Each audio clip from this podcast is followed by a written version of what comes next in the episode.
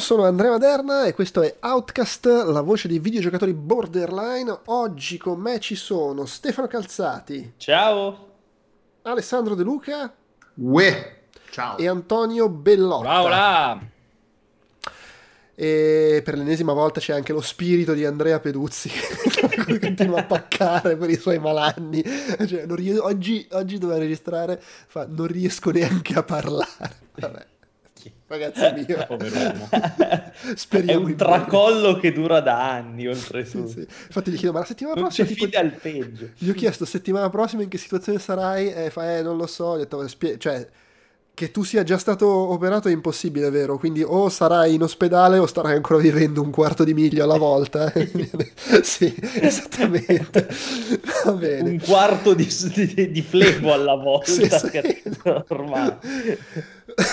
un quarto di rene, non lo so. e, e, allora, siamo qui, divagazioni a parte, per chiacchierare di Game Developers Conference e rifacendo il numero che abbiamo già fatto l'anno scorso, siamo qui per parlare di quella dell'anno passato. Perché fra due settimane si terrà la Game Developers Conference 2023, a cui tra l'altro andrò per la prima volta dal 2019 e quindi auspicabilmente il podcast su quella sarà un po' più tempestivo che un anno dopo.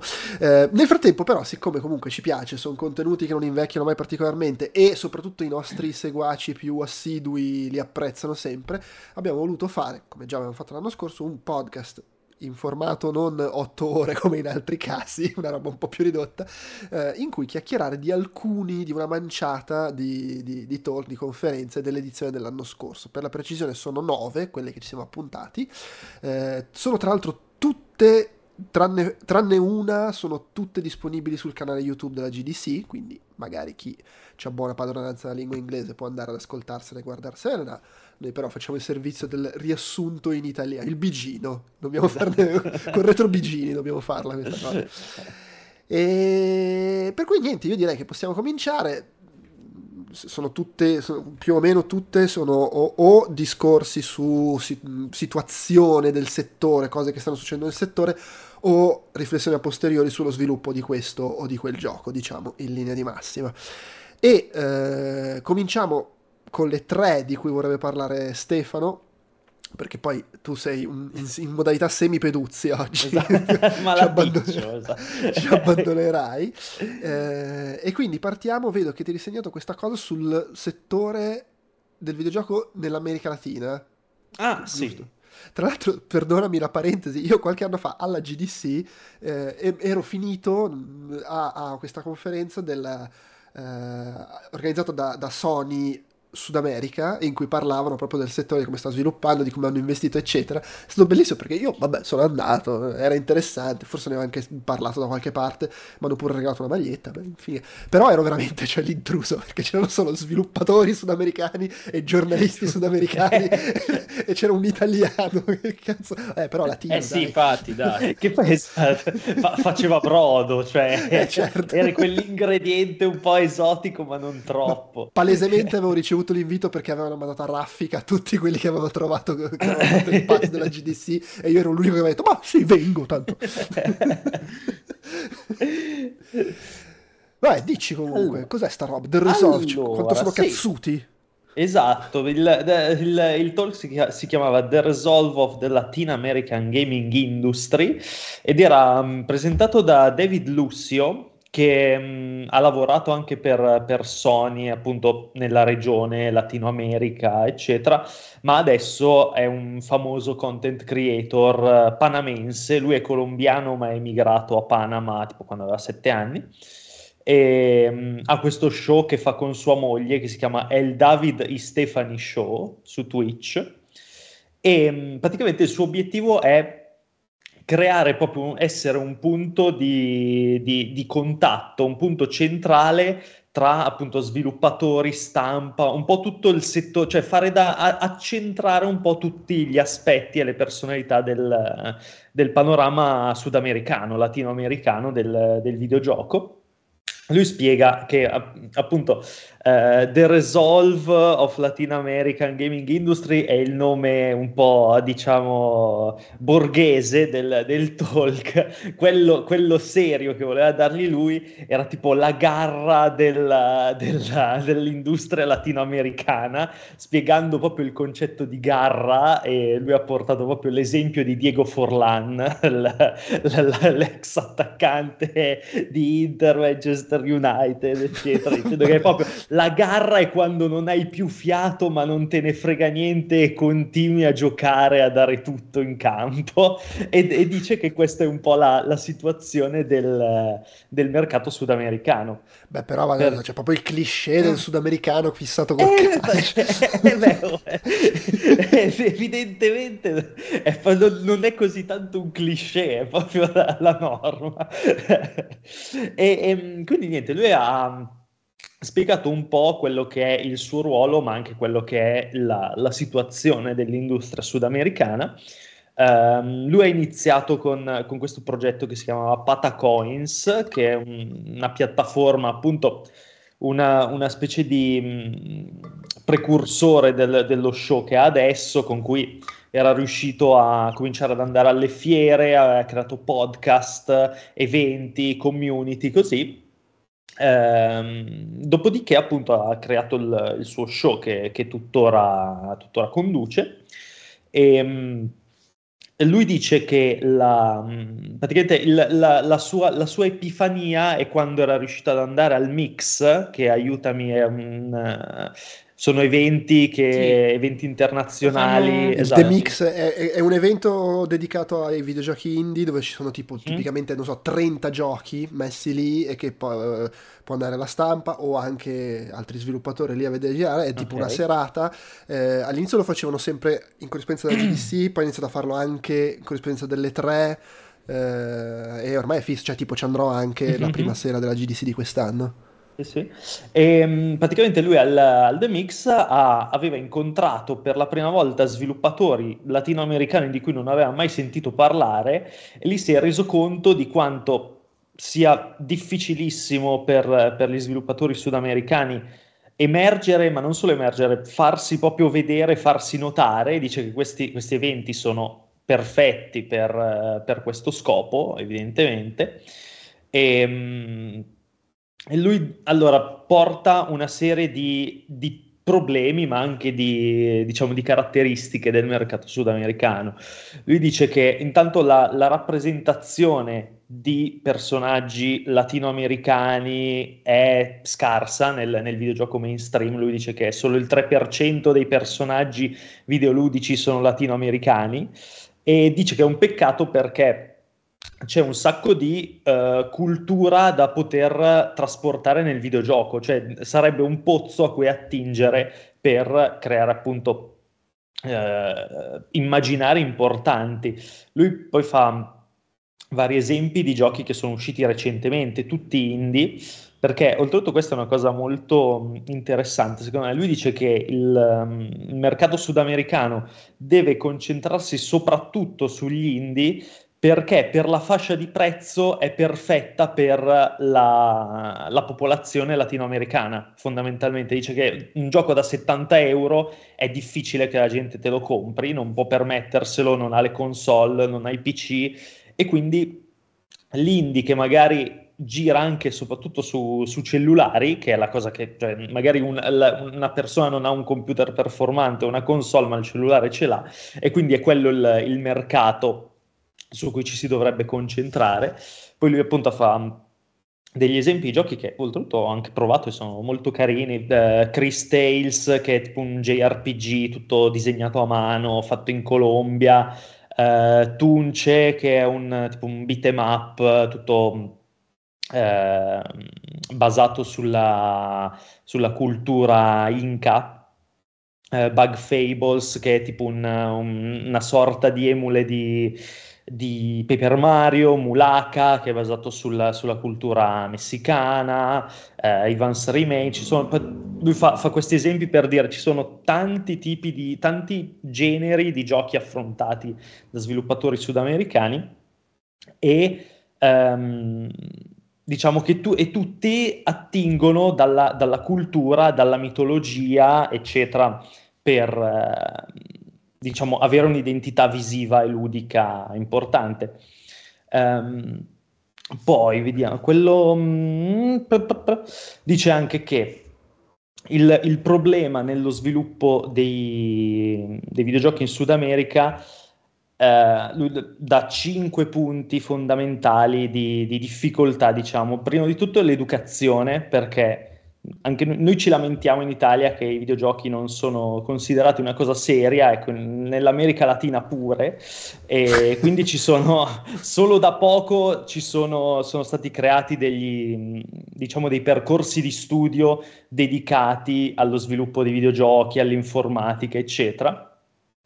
Poi appunto la visibilità, quello che si diceva prima, uno sviluppatore sudamericano fa fatica a, a, ad emergere, a farsi vedere proprio, a far vedere il suo prodotto sul, sul mercato. Un altro problema è l'accesso alla tecnologia, che spesso appunto è costosa per sviluppare appunto videogiochi, eccetera, è un altro, un altro problema.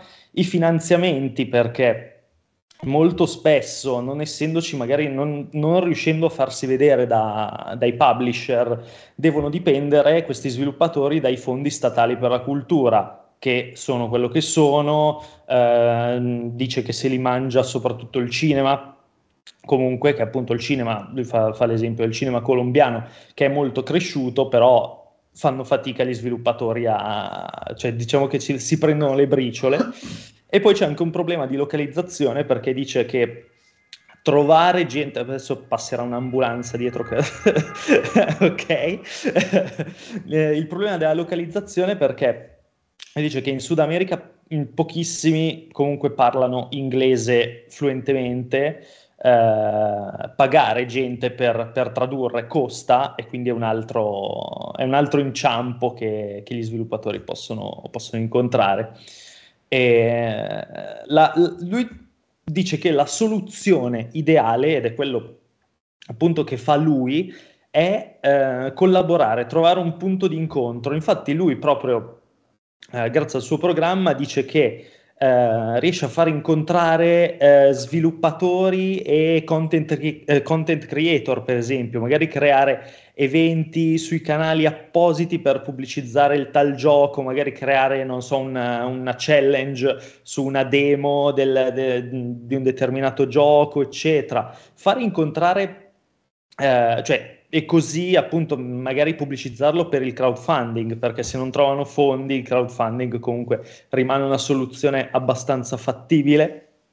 Ehm, poi far incontrare appunto sviluppatori, sviluppatori con sviluppatori, per magari eh, riuscire a ehm, colmare delle, delle, lacune che si hanno a vicenda, lui dice. Quindi io so fare questo, tu sai fare questo, io ti faccio la, la, l'art direction, tu mi, fai, mi, mi scrivi il codice, così, e quindi si riesce comunque a trovare, ad ampliare la, la, la, la, possibilità, cioè ad ampliare gli strumenti che gli sviluppatori hanno a disposizione per creare qualcosa di, di, di importante e poi far incontrare content creator e content creator. Lui dice che è molto importante, cioè lui ci tiene parecchio tipo a far emergere i canali piccoli, cioè i canali piccoli che hanno qualcosa da, da, da dire ma che non riescono a, a esplodere lui li invita, li fa conoscere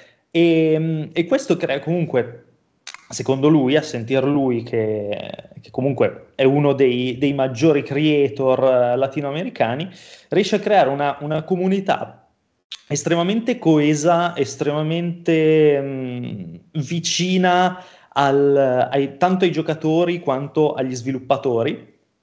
E ehm, per esempio eh, è riuscito a creare eventi molto importanti come questo Twitchella, che è come Coacella di Twitch, dove crea anche, cioè che lo fanno tipo una volta all'anno, e um, è come una, una, una, streaming fest per raccogliere fondi eh, da destinare poi a vari enti, lui parla di Unicef per esempio, e um, proprio questi, questi eventi queste maratone le usa appunto per sia per invitare grandi personalità del, del, mondo dei videogiochi, lui parla di Troy Baker per esempio, o comunque altri eh, sviluppatori importanti, personalità, content creator, eccetera, e, ma soprattutto per eh, far incontrare appunto tra loro altri content creator, invitandoli e ehm, con, eh, con loro creare dei veri e propri panel che lui dice di essere fondamentali per l'educazione, perché poi i, i, giovani fondamentalmente guardano soprattutto Twitch, non essendoci appunto magari percorsi di studio particolarmente improntati o particolarmente eh, fattibili magari, perché magari sono in un'università dall'altra parte del, del, dell'America, eccetera. Lui fa questi panel dove già a scopo puramente educativo sul, sulla programmazione, sulla, sullo sviluppo in generale, sul game design, sulla, appunto sulla localizzazione, per lui è un aspetto abbastanza fondamentale. E, e con questo comunque i, i, lui dice che i risultati, i risultati arrivano, la gente collabora, la gente si interessa soprattutto e eh, porta anche dei numeri perché fondamentalmente dice che soprattutto Twitch come piattaforma in, in Sud America è in costante crescita quindi, quindi, quindi, molto bene che, che si usi per, per, questi scopi, perché alla fine mm, cioè, è riuscito a fare di necessità virtù fondamentalmente. Se magari in, in, negli Stati Uniti o in Europa non, ci, non c'è tutto questo bisogno di educare, anche se secondo me, secondo me andrebbe fatto e fatto bene e fatto di più, comunque in Sud America diventa, diventa un, un, mezzo assolutamente fondamentale per chi vuole approcciarsi alla creazione dei videogiochi o in generale alla game culture. E, ehm, e questo contribuisce anche a, ad attirare l'attenzione del, del panorama delle, dei, dei, diciamo, dei publisher verso i, i, i, giochi latinoamericani. Perché effettivamente nell'ultimo periodo sono usciti parecchi giochi interessanti latinoamericani, a parte quelli che ho detto prima, vabbè, io, personalmente io amo Horizon Chase Turbo, che è brasiliano, eh, quindi c'è c'è, c'è, c'è, parecchia carne al fuoco, appunto molto, molto improntata sul, sulla dimensione indie, che però evidentemente riescono a sfruttare e a, e a fare loro molto più che, che, altri paesi più, tra virgolette, sviluppati o eh, con, con, possibilità più, più, più avanzate di, di, di fare giochi e di fare prodotti di qualità. Quindi effettivamente il lavoro sta pagando, la, la comunità cresce e anche la qualità dei giochi, alla fine, che è la cosa che interessa, sta crescendo e stanno, sempre, stanno attirando sempre di più l'attenzione. Quindi secondo me è stato un, tol- un talk molto positivo che sinceramente mi ha... Mm, io sono sempre molto curioso quando escono tutti questi giochi mm, da, da, da, da stati, da paesi che non sono famosi per fare videogiochi. E quindi mm, trovo sempre molto interessante quando c'è qualcuno che mi spiega così bene uh, qual è la situazione e come si è arrivati a, a questo punto letteralmente da zero perché o, o quasi uh, proprio nel, nell'ultimo decennio. È stata una crescita veramente importante che, che mi, mi, mi piace molto seguire ecco Secondo me è stato molto interessante.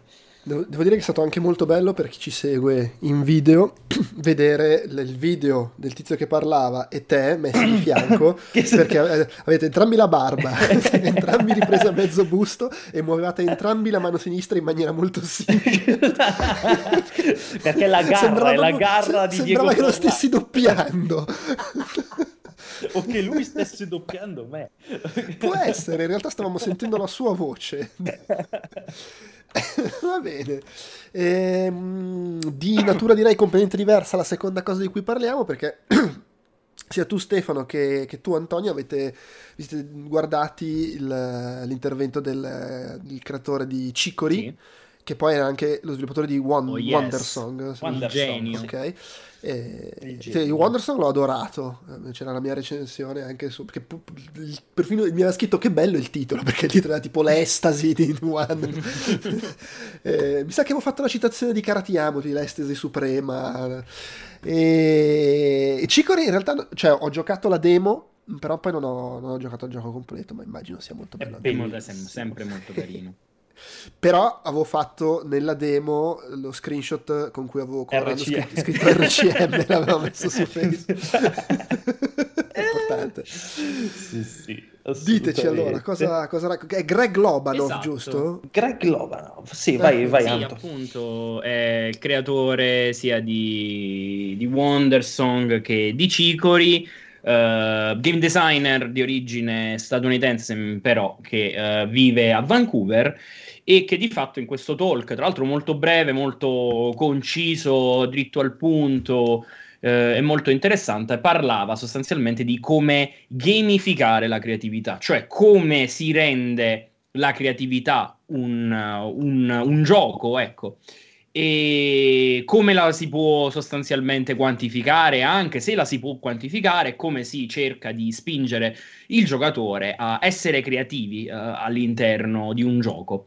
E, mh, ovviamente queste, queste due cose sembrano in sovrapposizione, quindi da un lato c'è, come dire, il pensiero creativo, l'autodeterminazione, l'autoespressione, e dall'altra invece c'è la progressione tipica di un gioco che invece è collegata più a meccaniche eh, logiche, cioè una cosa, un determinato problema si risolve in un modo o in più modi, però eh, diciamo non, è, non hai la stessa libertà che puoi avere ovviamente in un approccio eh, creativo a quella cosa.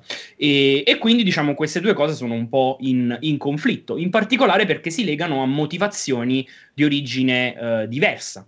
In particolare lui dice ehm, tutto ciò che riguarda eh, come dire, la, la struttura gaming classica, quindi di progressione, di problem solving, eh, c'è eh, quella che lui chiama una motivazione, una motivazione estrinseca, cioè il fatto che tu hai una ricompensa reale a quello che fai. Quindi tu risolvi un puzzle, batti un boss, bam, cutscene, va avanti la storia, ti sblocca la nuova arma, quindi hai una ricompensa più o meno reale ed effettiva. Mentre invece eh, la motiva- la- la- le motivazioni legate agli impulsi creativi ehm, sono più intrinseche, cioè lo fai perché ti fa stare bene, perché il fatto stesso di farlo è una motivazione, eh, come dire, sufficiente.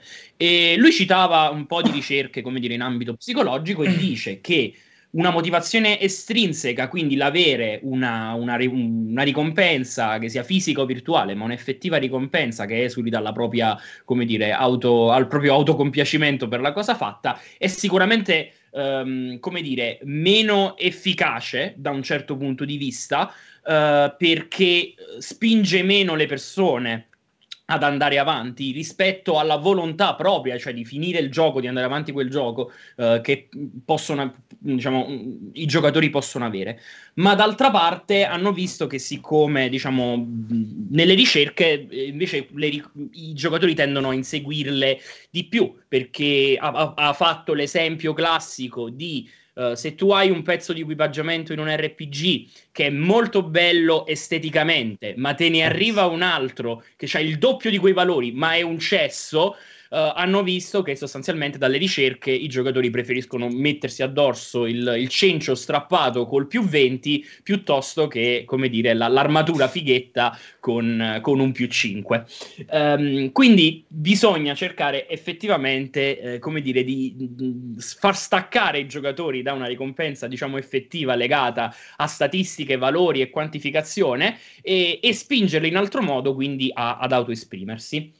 E mh, la prima cosa che dice, eh, proprio secca dopo questa su- diciamo, piccola introduzione, è che secondo lui la creatività non può in alcun modo coesistere con la risoluzione logica di problemi. Le due cose sono in forte contrapposizione e non c'è modo, eh, o almeno non è stato ancora trovato un modo eh, eh, che lui sappia efficace per metterli insieme. E porta l'esempio di un gioco. Vai, vai.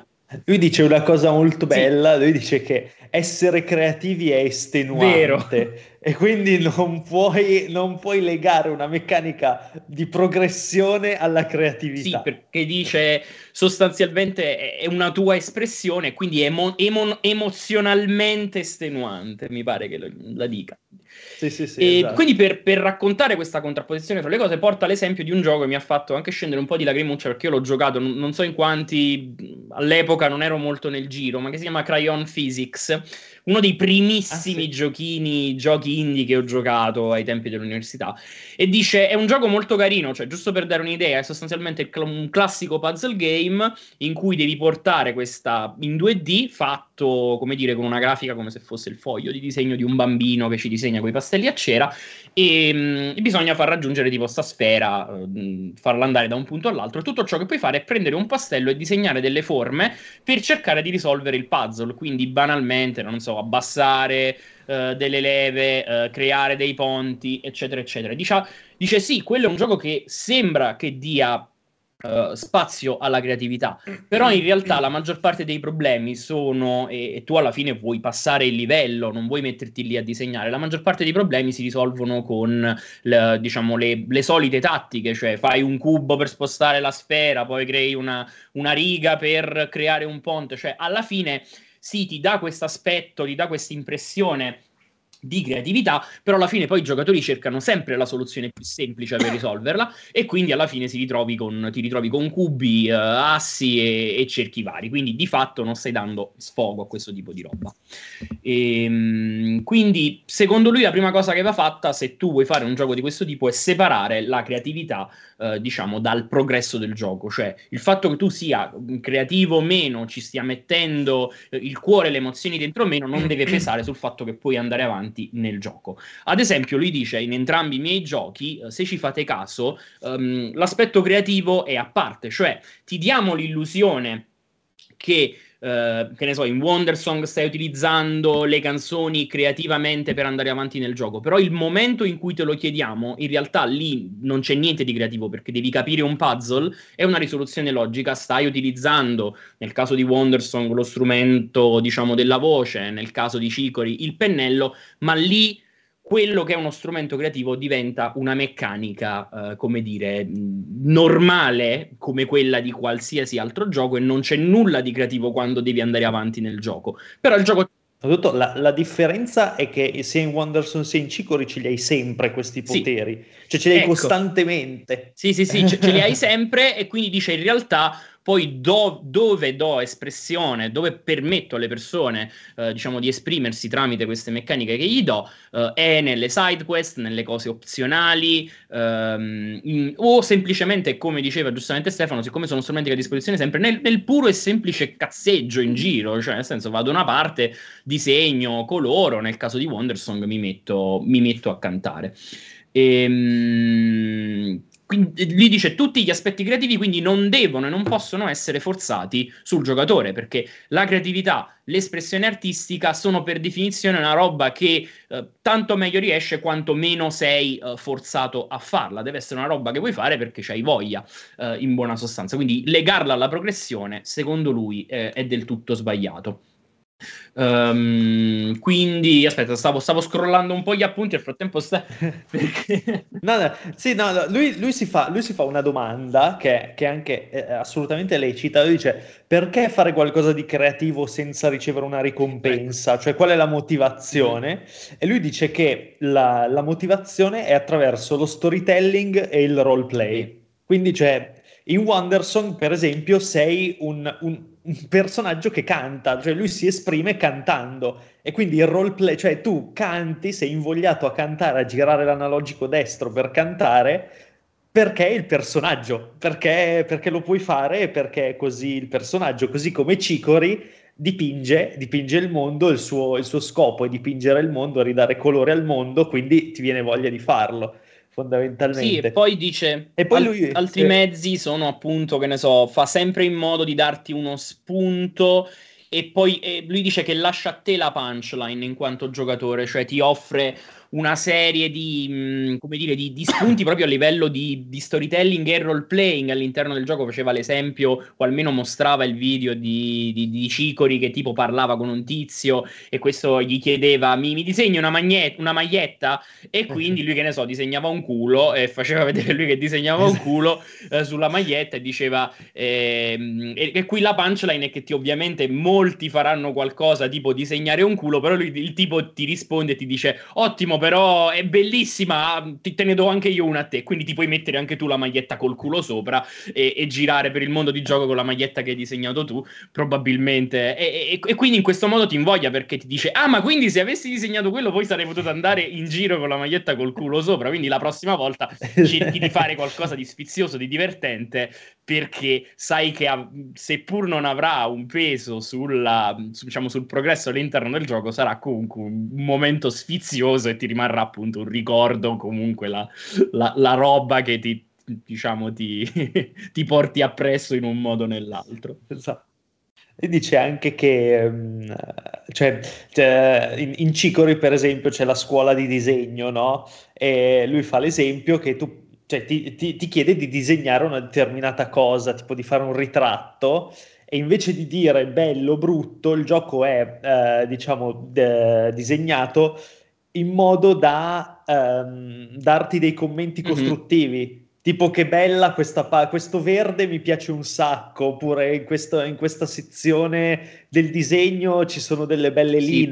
Così. Perché lui dice, Quindi... alla fine, secondo lui, trova profondamente sbagliato dare mm. valutazioni al giocatore su, del, eh, diciamo, su qualcosa che ha realizzato creativamente, che sia una linea melodica, che sia un disegno. Questo perché ovviamente non, non può essere una valutazione oggettiva, come avviene ovviamente nel, nell'arte vera, nella musica vera, e eh, soprattutto se c'è la base un algoritmo devi star pur certo che il giocatore troverà sempre il modo di massimizzare i punti e non divertirsi, ovviamente. Quindi non è che puoi dare esatto. una valutazione, altrimenti i giocatori capiscono e dici vabbè, ma allora vuole questo tipo di forme, questo tipo di roba e farà quel tipo di disegni per massimizzare il punteggio e tu non vuoi questo. E infatti racconta che in Cicori ha creato questo sistema uh, per dividere uh, l'immagine in una griglia e per ogni zona cerca una serie di robe che però appunto ti dà delle osservazioni uh, costruttive, mai cattive, del tipo, oh, questa zona è molto chiara, oh, che, quanti colori in questa zona, oppure, oh, vedo che in alto a destra hai cercato di attirare la mia attenzione, cioè osservazioni che non sono né positive né negative, semplici osservazioni che però danno al giocatore uh, l'impressione che c'è di fatto, come dire, una valutazione quasi critica uh, di, qualcuno che sta osservando il tuo quadro e dice "Ah, bella quella roba lì. Ah, guarda lì, bello quel dettaglio". Um, quindi in questo modo puoi dare l'illusione che qualcuno stia guardando e valutando la tua arte o la tua composizione, eh, però senza poi legarla a meccaniche, diciamo, effettivamente di quantificazione con l'algoritmo che si studia l'immagine e decide su dei esatto. parametri strani che punteggio debba avere. E, ehm, poi diceva che un'altra, un'altra, roba che utilizza, che ha cercato di utilizzare, ed è proprio l'ultima roba che ha detto, perché il talk era appunto relativamente piccino, è quello di un'altra tecnica che si può usare, è quella dei vincoli, quindi dare degli, degli input al giocatore, um, non so, del tipo puoi fare un disegno Uh, um, fammi un disegno utilizzando solo il blu. E questa cosa poi lui dice, perché lui è, lo dice spesso, eh, lo dice in vari punti della presentazione, dice questa cosa, in questo tipo di giochi, il narrative design e il game design devono viaggiare molto a braccetto e devono giustificare l'un l'altro. Dice perché farmi fare tipo un disegno solo con tonalità di blu? Beh, perché magari c'è una sottostoria, ti inventi una sottostoria strana di una sottoquest, di un personaggio strano che vede solo il blu e quindi tu gli puoi eh, far vedere sta roba così. Quindi dice anche in questo caso i vincoli possono servire per scatenare come dire, la, la creatività delle persone, lo sfizio delle persone e, e, legarle per bene anche allo storytelling in modo da avere anche qualcosa di sfizioso da questo punto di vista. Um, quindi, quindi niente, insomma, lui non so se Stefano ha altro da dire, si ricorda altro. Hai detto tutto perfettamente. A me è piaciuta un sacco questa cosa che che lui dice che il, uh, i problemi del, di game design possono essere risolti dal narrative design, sì. cioè se dai una motivazione a un problema diventa una caratteristica esatto. e diciamo si, si, si, aiutano a vicenda e secondo me è proprio una cosa che fa benissimo nei suoi giochi perché sono proprio fluidi, riescono veramente a darti la voglia di, di sperimentare in maniera senza mhm. impegno. Mm-hmm assolutamente senza, se, senza obblighi, ma comunque ti viene voglia di farlo perché sono troppo carini e troppo, sono troppo dolci e sono appunto eh, estremamente amichevoli nei confronti del giocatore, cioè non, non, ti, non ti, giudicano, non ti spingono mai, non, diven- non, ci sono mai dei colli di bottiglia, diciamo, per, per proseguire dei picchi di difficoltà piuttosto che delle cose imposte e secondo me cazzo, è fatto veramente, cioè lui è, secondo me ha un'idea di game design uh, assolutamente mm-hmm. brillantissima e, e, illuminata direi perché proprio secondo me è uno dei, dei, dei, migliori game designer che ci sono sulla sì, piazza almeno adesso. per quel genere lì ha beccato proprio quell'equilibrio sì, sì, fra questi vari aspetti e appunto lo, ra- lo, ha raccontato secondo lui qual è la, la chiamava la sua secret sauce per fare questo genere esatto. di sì, mi ha detto anche no, se, se, volete rubatemi ah, pure ah sì sì poi bellissimo ha fatto no. non mi offendo vai. Ma fate ma mandate sono solo contento fate, cioè se venite da me e mi fate oh ma senti io sto facendo come fai tu e dice oh vai vai va benissimo, benissimo. Poi vabbè, lui fa anche degli esempi del, di giochi che fanno mm-hmm. questa cosa, cioè ga- gamifying creativity fatta bene, eh, Animal Crossing, The Sims, Minecraft, penso che siamo abbastanza tutti d'accordo. Io non ho mai giocato Minecraft, però sa- penso proprio che sia gli altri due sì. Eh, eh sì. sì. gli effetti sono... Vabbè, anche Minecraft. Centrano assolutamente il punto. Tra l'altro avete menzionato Crayon Physics che dicevi Antonio è il primo gioco che, a cui hai giocato? È uno dei primissimi indie a cui ho giocato ah, nell'era, proprio, nell'era proprio degli indie in generale. La primissima ondata di Mi indie, ricordo, sì. ci avevo giocato, mi era piaciuto un sacco e alla mia prima o seconda GDC sono andato e c'era Petri Purio che faceva il talk, eh, insomma il post mortem okay. diciamo ed è in assoluto la prima volta mia alla GDC in cui non sono riuscito a entrare perché era tutto pieno. Sì.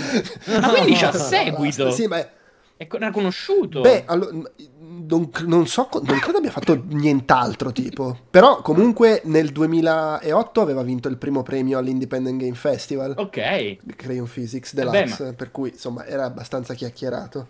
Eh, c'è anche sulla scheda Wikipedia, dice che in un articolo di Slate Magazine dicevano che alla GDC 2008 si parlava più di Crayon Physics Deluxe che di Gears of War 2. no, ma posso, posso, immaginare. All'epoca ero 2008, ero completamente fuori da ogni tipo di giro, quindi non ne ho idea, però per l'epoca era molto figo. Però secondo lui, diciamo, sì, no. non era un gioco creativo, secondo lui era un puzzle game con una skin creativa. Ma sì, no, no, è chiaro. Eh beh, comunque non penso se lo aspettassero perché era in una delle stanze piccole anche ah, per quello, sì, era okay, tutto okay. Sì, sì, Va bene, eh, hai, avete, hai, menzionato in chiusura di, di, questa cosa The Sims e l'ultima cosa di cui ci parli tu Stefano è eh, un intervento sull'inclusività eh, sul design, design dell'inclusività in The Sims, che è una roba mh, assolutamente delu come tema. Infatti, mi sa che ti eri anche segnato che l'avessi sì, fatto, sì, ma probabilmente non l'hai fatto in tempo. ah, non l'hai fatto delu alla fine? No, no, no, no ah, ho fatto in tempo. Eh, no, sì, allora si chiama appunto Design the Inclusivity in the Sims, è rappresentato da Caterina Mallet, che è la vicepresidente di Maxis, eh, quindi gli sviluppatori di, di, The Sims. E allora, il, il talk era abbastanza, come dire, eh, pubblicitario, nel senso quanto, quanto, è bella Maxis, come si lavora bene in Maxis, um, però secondo me c'erano comunque degli spunti molto interessanti perché innanzitutto, adesso parlo a grandi linee e poi entro un po' più nel, nel dettaglio, lei dice ovviamente che Maxis è uno studio super inclusivo con un sacco di diversità dove tutti possono esprimere la loro cultura, il loro orientamento sessuale, è proprio estremamente aperto a tutto. E questa cosa comunque, allora, non è una, una cosa esclusiva di Maxis, cioè si sentono molti studi pubblicizzare questa cosa. Il fatto è che, adesso faccio un esempio completamente a caso, se lo dice Infinity Ward, che poi magari fa Call of Duty X, dove comunque sei in guerra, devi ammazzare gente, ha un effetto diverso sul prodotto, cioè è meno forse impattante, cioè bene che, che, che, l'azienda sia così, ma il prodotto magari non lo riflette. Invece lei dice che effettivamente The Sims riflette questa diversità che c'è negli studi, cioè è come se The Sims fosse proprio lo specchio di chi ci lavora, che è una cosa secondo me che ha senso, Um, poi ovviamente ci sono tutte le, le, le, interviste registrate ai vari dipendenti che dicono qui è bellissimo, è tutta una figata, um, viva Maxis, facciamo quello che vogliamo, lavoriamo in smart working, abbiamo più tempo per la famiglia, così. Poi vabbè vai a sapere se ci sono problemi, crunch, ci saranno sicuramente come in tutti i posti di lavoro, però eh, riesce secondo me questo talk riesce a creare bene il, il, parallelo appunto tra ambiente di lavoro e videogioco.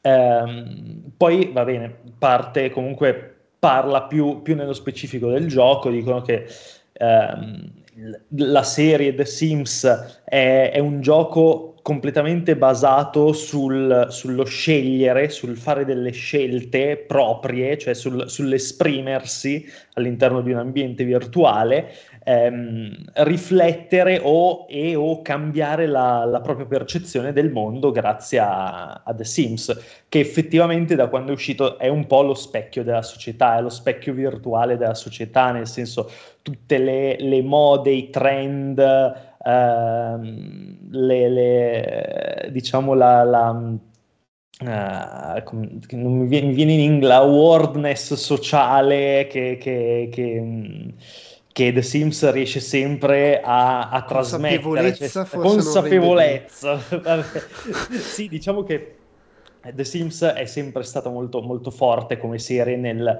nel riflettere la, la proprio la, la, la, società in tempo reale, cioè i suoi cambiamenti, le, le, le, le mode, piuttosto che appunto le que- questioni di orientamento, cultura, eccetera.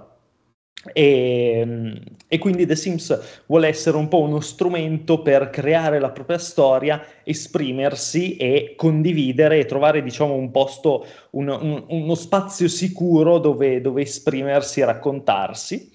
E, e dice che appunto, vabbè, le, le, le, storie omosessuali ci sono state fin dai primi capitoli, eh, adesso hanno aggiunto, hanno aggiunto gender neutral, eh, possibilità di creare corpi di, di qualsiasi tipo, ehm, appunto esprimendosi in qualsiasi, in qualsiasi spettro del, dell'orientamento sessuale anche la questione dei pronomi che dice non è, non è un punto di arrivo, ma è comunque un, un inizio e rispecchia un, un nuovo sentimento della, della, società, quello di usare pronomi neutri, eccetera.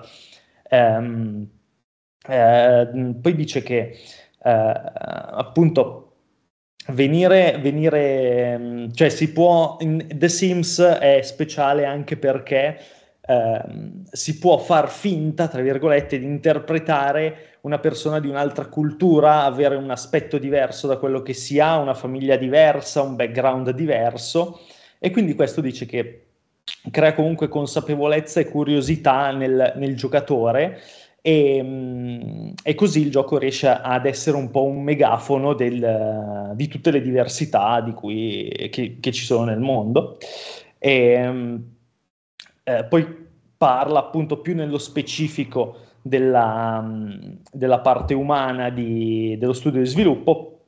Dice che è uno studio fondato sulla diversità, perché la diversità è una benzina per, per l'opera, e si cerca sempre di, di, di incentivare prospettive diverse. Um, eh, per esempio, c'era un, un'intervista a un, uno sviluppatore abbastanza esperto eh, dove diceva che nel, nella sua carriera, prima di entrare in Maxis, l'imperativo di design era kill, cioè che uccidi il mostro, uccidi il nemico, così, invece in Maxis è creare, appunto, dicevamo anche prima in, in Cicori, la creatività, cioè in Cicori nel, nel talk di Greg Lebanov, eh, creare e quindi questo dà proprio una, una, una, prospettiva diversa e, tra virgolette, più rilassata allo sviluppo, più positiva.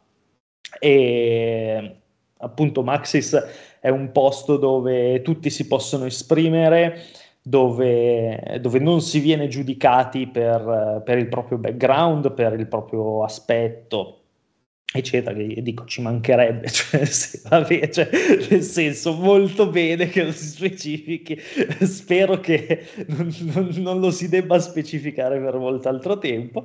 Eh, dice che anche gli annunci di lavoro sono estremamente inclusivi per come sono messi giù nero su bianco, nel senso che vengono controllati da specialisti, ehm, vengono revisionati, poi appunto anche eh, i, durante le come si dice i,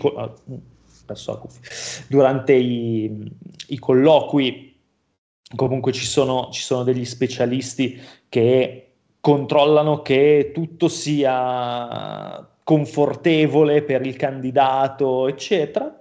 E, ehm, per esempio, fa, poi fa questo, fa questo excursus abbastanza approfondito sulla, sulla pandemia, nel senso che prima Maxis era una, una società molto california-centrica, nel senso che molti, mol, la maggior parte degli sviluppatori arrivavano comunque dalla California e avevano il background di un californiano medio, diciamo.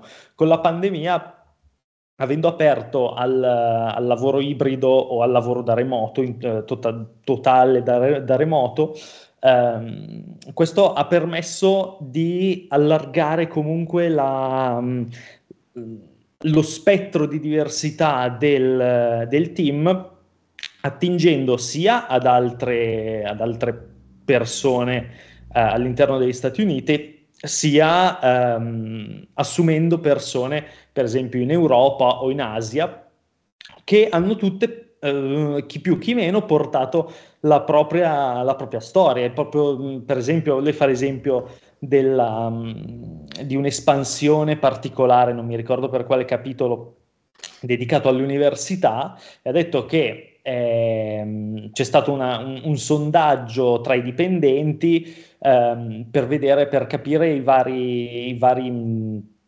eh, come si dice, come, come, come funzionavano le varie, le varie, scuole, le varie università in altre parti del mondo. Per esempio c'era il, l'indiano che ha raccontato come funziona in India, il sudamericano idem, l'europeo così. E quindi questa cosa poi è confluita all'interno del, del progetto, all'interno del gioco e ha contribuito ad essere più, non solo più eh, ricco, ma anche più specifico e più realistico, diciamo.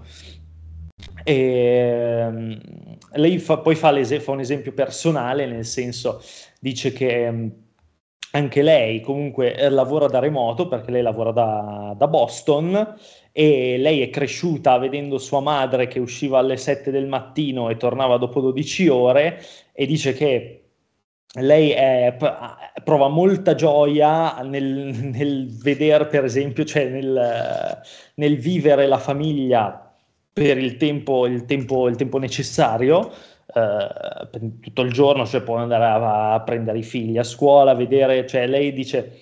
Eh, mi piace un sacco quando gli altri vedono che le mie figlie vengono a salutarmi dopo che sono tornate a scuola, anche se sono in, in call, per esempio, così, e dice eh, posso essere molto più un, um, un, modello per i miei figli così, che vedono quello che faccio, vedono che sono, sanno che sono presente, nonostante riesca comunque a, a, fare il mio lavoro senza, senza alcun problema, piuttosto che appunto stare fuori casa 12 ore e vedere i figli stanco e morto e, e, volermi, levare, volermi levare dalle balle perché voglio andare a dormire, una roba del genere. E poi fa anche il punto sulla, sulla community che è estremamente importante.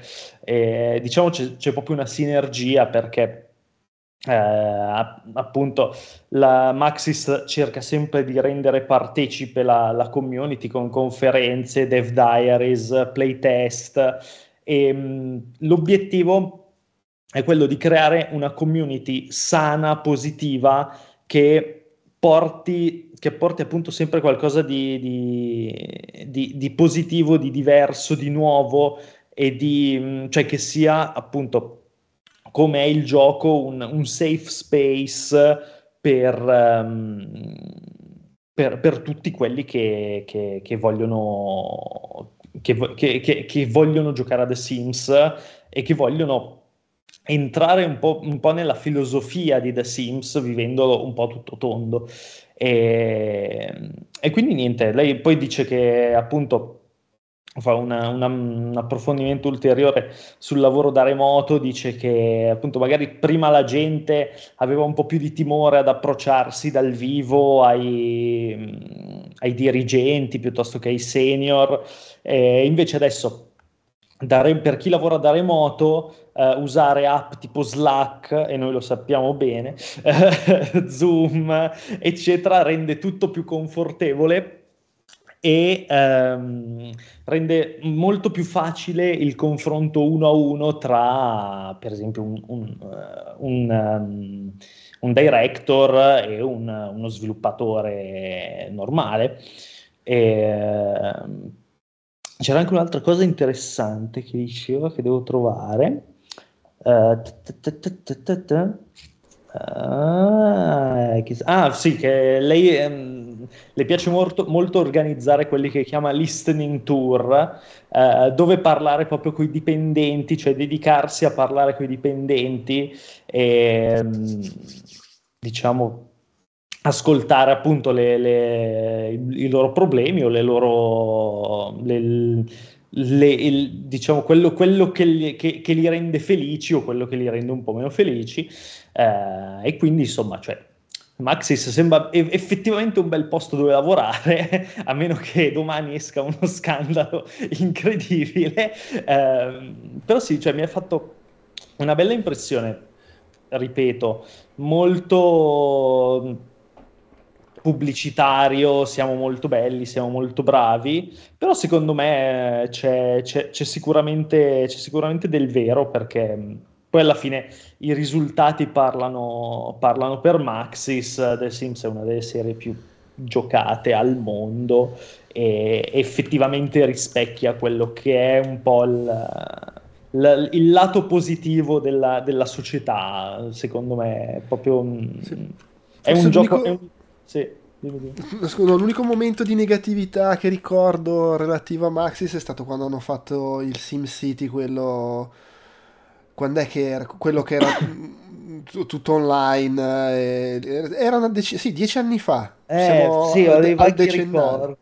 Sì, sì, sì. Ricordo... Beh, fatto anche quel gioco con le creature... Sport. Come si chiama? Procedurale, Sport. che non è che fosse stato sto gran Vabbè, successo. Lì, no, però lì è diverso. Cioè, il gioco magari non era piaciuto, ma SimCity era, era uno dei giochi della polemica. Mm-hmm. C'era stata proprio ah, la polemica okay, su quel SimCity perché era, era, il momento in cui si provavano a fare le cose always online.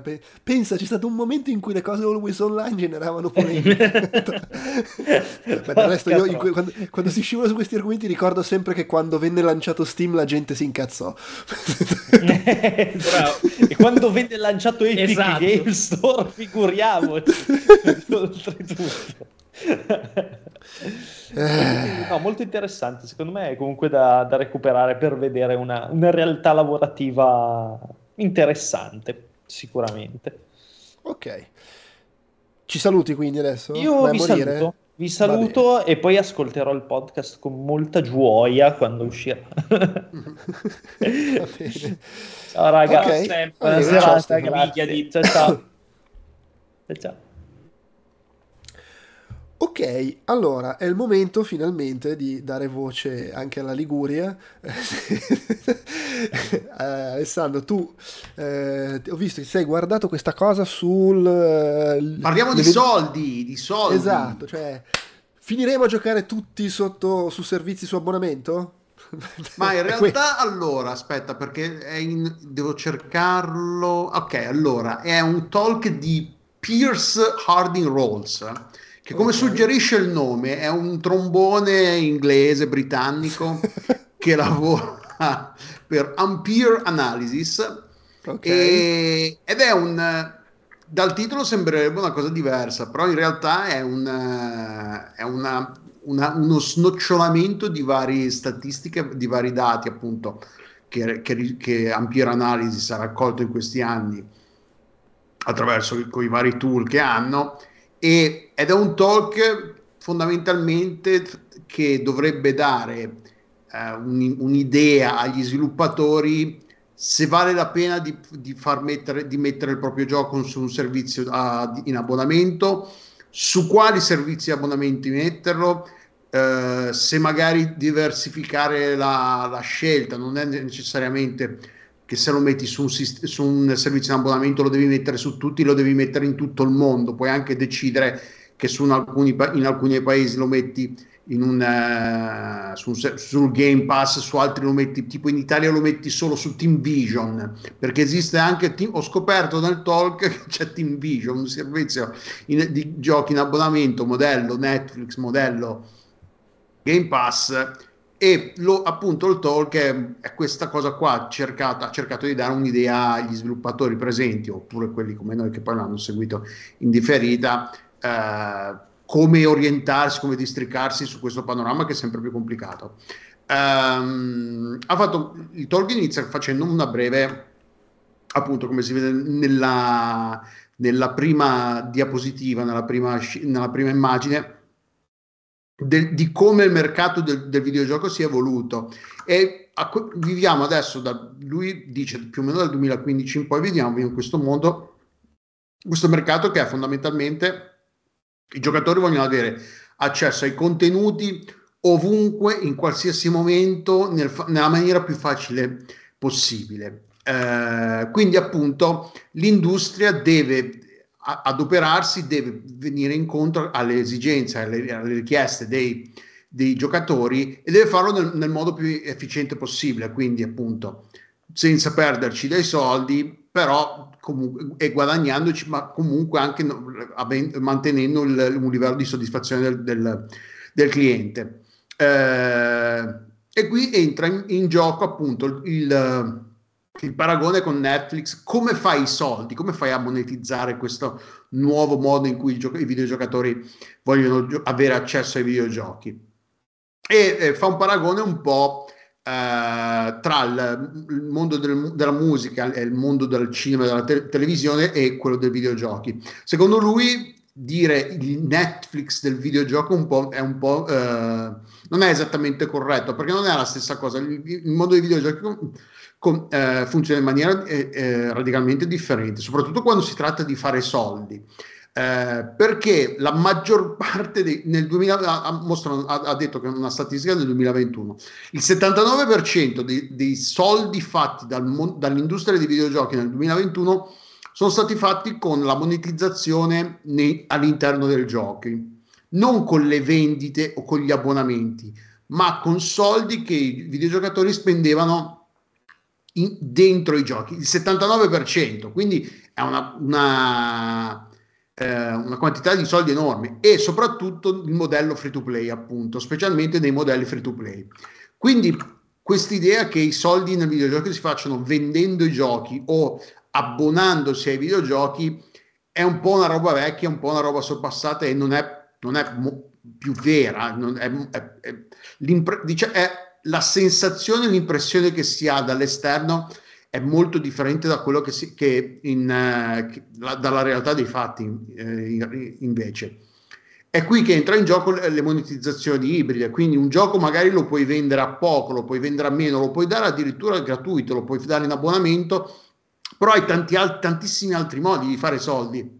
Per dire, un film cioè non esiste questa cosa che, con, che affitti il film o lo vedi anche gratuitamente e poi non c'è sta cosa che, non so, ti compri il contenuto aggiuntivo, è, è un po' come se tu, esistessero i Blu-ray interattivi che ti danno accesso a 5 euro solo al film, però se compri 2 euro puoi, puoi sca- sbloccare la, la, adesso gli sto dando magari delle idee a, a chi ci segue, i produttori di, di, di, cinema, tipo se puoi sbloccare la, la Siamo pieni audio... di produttori di cinema che ci seguono in diretta, sono in chat.